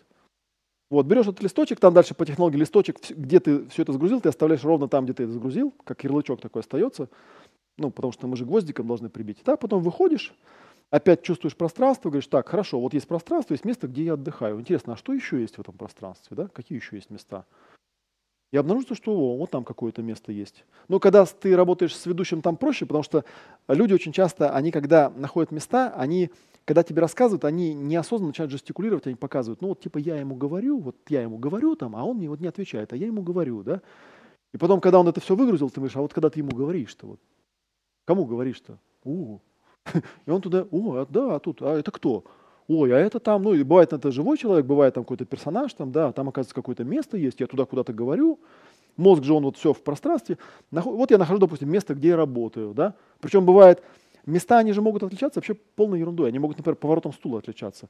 Вот так я работаю, вот так я работаю, да. А потом, допустим, у меня семинар идет, и, ну вот, перерыв, и захотел я поесть. Я сажусь на стул, а я тут работаю. Я беру стул, поворачиваю вот так. А вот так отдыхаю. Все, совсем другое дело. Вот так я отдыхаю, а вот так работаю. И вот бывает, всю квартиру пройдешь, и там такие удивительные места находятся. Я вспомнил, у меня был тоже такой, ну, последний будет байка, наверное, да, по времени. Или нас никто не ограничивает же, да, особо. Да, ну, еще одну байку расскажу. У меня был такой смешной случай.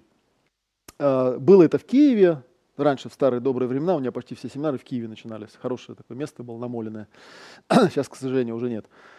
А, и мы там с, с парнями снимали такую большую квартиру, и у них там была какая-то работа, а я в течение дня работал с клиентами. И вот приходит ко мне клиент и говорит, вот, я хочу поработать с пространством, а, у меня там есть один запрос, да, и вот мы с ним, значит, э, стали, я уж не помню, что мы с ним делали, что-то он там ходил, там туда сходил, сюда сходил, что-то одно место нашел, другое место нашел. В конце концов, какое-то пятое или шестое место, он так открывает дверь туалета, видит унитаз, говорит, какое замечательное место, здесь же можно все выгрузить. И он и он ложится, так обнимает этот унитаз. Слава богу, квартира была чистенькая, помытая. И вот так минут 20 в обнимку с унитазом он так реально говорит, слушай, я, говорит, я первый раз в жизни реально я смог выгрузить вообще все. Ну, все понятно что, да.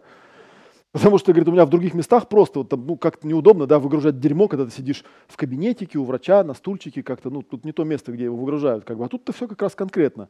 Вот. Ну и как-то вот мы, значит, выгрузились, я говорю, ну хорошо, еще раз почувствую пространство. У нас пространство была вся квартира, там есть ли еще какое-то место. Он говорит, сейчас посмотрю. И он, значит, пошел, пошел, пошел, выходит на кухню. Ну, а в квартире жило пять мужиков. Соответственно, там такая гора немытой посуды. Он на нее смотрит, говорит, я чувствую, что мне нужно эту посуду помыть. Вот это для меня важный какой-то момент, нужно ее помыть. И он там включает кран, начинает мыть посуду. Он моет тарелки, моет стаканы, расставляет. Ну, я стою, я же терапевт, как бы, работаю. Он всю посуду перемыл, значит, там на сушку поставил, все проверил, там все вытер такой. Вот, какой там у него инсайт по ходу этого дела случился, что там выгрузил, тут все помыл, там, да. Вот, ну и все, потом сессия заканчивается, он довольный, заплатил мне там, не помню, 200 долларов и ушел. Вот он вечером приходит мужики, говорит, а кто всю посуду-то помыл? Ты же целый день работаешь. Я говорю, вы не поверите. Пришел человек, заплатил 200 долларов, полежал в обнимку с унитазом, помыл посуду и ушел. Я говорю, слушай, ты почаще таких людей приглашай. Вот, потому что такое тоже вот бывает. Ну, в принципе, вот у меня, не знаю, у меня ощущение есть более-менее завершенности. Если есть какие-то вопросы, можете позадавать. А, да, ну вот я могу а, вернуть на первый самый слайдик. Сейчас у нас тут она подтормаживает, но это ничего. Мы точно знаем, что она включается в конце концов. Вот здесь было, был слайдик, да.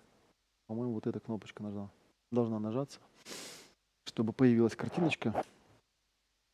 Вот. Э, мой самый большой проект называется Академия ясного коучинга. В Академии ясного коучинга СИМ э, идет отдельным модулем – это четвертый модуль, если я правильно вспоминаю, да. И для меня вообще символическое моделирование такая, ну, как технология зонтик, да, я уже говорил. Что понятно, что для того, чтобы, наверное, человека гладко подвести, вот я почему говорил, что грязное это не ругательное слово. Потому что на самом деле иногда, когда человек приходит, ему нужно какие-то готовые модели дать, чтобы ну, по крайней мере, хотя бы там какие-то рамки понимал, да. Вот у меня есть там другая любимая тема, там пять точек баланса, да, там стоп-ситуация, осознай себя, там, осознай, что ты переживаешь, осознай, почему ты переживаешь, ну и что нужно сделать. Люди, когда эти пять точек баланса получают, говорят, ой, так просто оказывается, да, я-то раньше истерил, там, да, кидался на людей, оказывается, нужно было просто стоп-ситуация сказать. То есть вот такие вещи, когда мы прорабатываем, в конце концов доходим до того, что действительно мы можем с определенными клиентами, которые сами готовы, применять чистый подход. Для меня чистый подход – это вот абсолют того, что вообще в терапии может быть. Потому что я, не, ну, я всегда про себя говорю, что я человек, испорченный чистым подходом. Я понимаю, что есть люди, которые в чистом подходе не нуждаются или не дозрели, но когда со мной начинают там работать через какие-то не очень чистые, меня прям подламывать начинает, потому что я прям отчетливо чувствую, как мне ведущий мой там что-то пытается впихать в мою вселенную, да, что там не было, и оно, в общем, мне не нужно, потому что, ну, в принципе, у меня много клиентов, от которых я и сам могу нахвататься, если я хочу чего-то нахвататься, там, что-то научиться, я умею это делать. Вот. И, ну, у меня есть сайт olegmatveev.org, там все основные анонсы ближайших семинаров есть, да, можно написать. А то у нас тут вон только этот самый Олег Матвеев.орг. Ну, на самом деле, почти, я почти все домены в свое время там есть еще, например, тел, да, олегматвеев.тел, это моя электронная визитка, там есть ссылки на все, все остальные ресурсы и на все там ближайшие семинары и прочее, прочее, да. И там обычно, ну, все анонсы висят там в графике. Вот у нас Академия – это большой проект, он стартует 22 э, января и идет аж до майских праздников. Там вот пять модулей, и потом мы на майские делаем такую большую выездную сессию, называется она суперсерия у меня, как в хоккее. Она идет 10 дней, 10 тренинговых дней, и там мы вот э, все э, техники, все подходы, которые я даю, мы их там систематически прорабатываем, да, большой группой. В прошлом году у нас было 60 с чем-то там студентов, довольно большая была группа, вживую приезжала, не ожидал, что такая группа наберется, даже там не поместились в том доме, где обычно семинары проводим. вот, и а иногда еще спрашивают, может быть, вот, чтобы поставить в контекст, эм, недавно меня спрашивали о том, что поскольку если так в сети посмотреть, чем я еще занимаюсь, то можно увидеть, что я еще преподаю в школе психосоматики, ну и на визитке у меня, что-то я визитки забыл сегодня, написано, что я психосоматолог. И вот, и люди как-то думают, какая связь между Академией ясного коучинга. Я, правда, всегда говорю, что слово коучинг, оно туда попало... Я это название придумал лет 10 назад, тогда еще никто не знал, что такое коучинг. Это было вообще очень круто. Вот. А сейчас э, коучем себя только ленивая собака не называет, как бы немножко он из контекста выпадает, потому что говорит, ну какой же это коучинг, да, это как-то по-другому надо назвать, там, назвать там, не знаю, психотерапия или еще как-то. Я говорю, я не знаю. Мне уже, я уже из названия букв выкинуть не могу, поэтому оно осталось. Хотя там про коучинг только один модуль, да и то там коучинг такой достаточно специфический, потому что он там подразумевает работу с травмами и так далее. И меня спрашивают, а связано ли как-то то, что мы даем в рамках курса по психосоматике с Академией ясного коучинга? И э, я конкретно в школе психосоматики я даю модуль, связанный с теорией, с теорией там, психосоматики на базе германской новой медицины.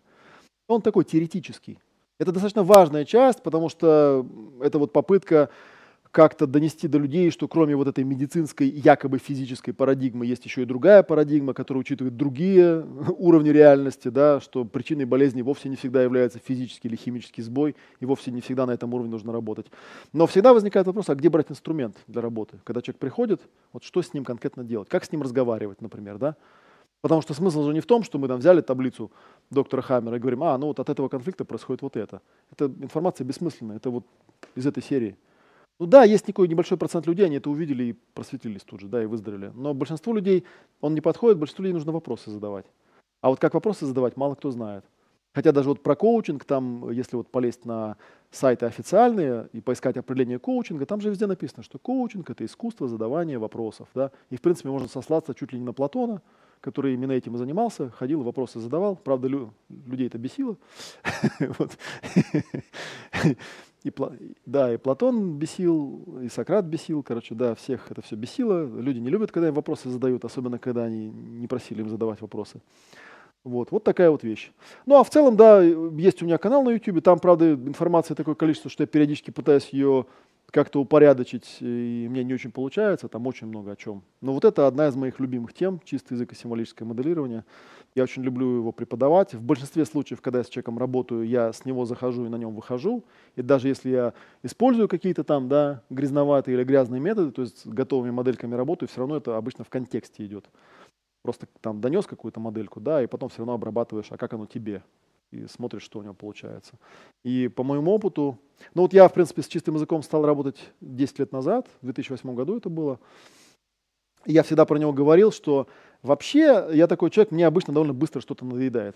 Вот я там захотел стать синхронистом, я стал синхронистом, три года поработал, все, ну как бы такая тема. Э, символическое моделирование одна из тех немногих тем, вот она мне как попалась один раз, я с тех пор с нее слезть не могу, потому что он настолько разнообразный, что даже когда вот демо-сессии выкладываешь, что-нибудь приходит, говорит, так это же гештальт-терапия. Я смотрю, говорю, ну да, но это в этой сессии гештальт-терапия. А в другой может быть получится вообще что-то другое. Да? В другой получится что-то похожее на совсем другое. Ну и специалисты часовые прокачивают Говорят, ну это там психодрама, к примеру. Говорят, ну Сим настолько гибок, он может быть и гештальт-терапией, и психодрамой, и всем чем угодно. Он может даже вообще стать чем-то таким, что вы никогда не видели, будет комбинировать просто элементы. Конечно, полезно, когда человек имеет какую-то базу да, готовых моделей, но когда у него есть вот такой супер инструмент, как чистый язык, это вообще очень круто. Поэтому я, в общем, такой прям фанат и апологет чистого подхода и чистого языка. Вот. Ну что же, я хотел поблагодарить Олега за прекрасный вечер нам подаренный. Большое спасибо, что ты согласился принять это приглашение. Большое спасибо всем, кто присутствует в зале. Спасибо всем, кто у нас э, да, слышал в проекте телепортация. И надеемся, что мы будем ты будешь при- принимать приглашение, выступать, может быть, с какими-то еще темами, которые будут интересны, потому что для нас это было очень интересно. Еще раз спасибо. Спасибо большое вам, что И всего, пригласили. и всего доброго. Мы прощаемся.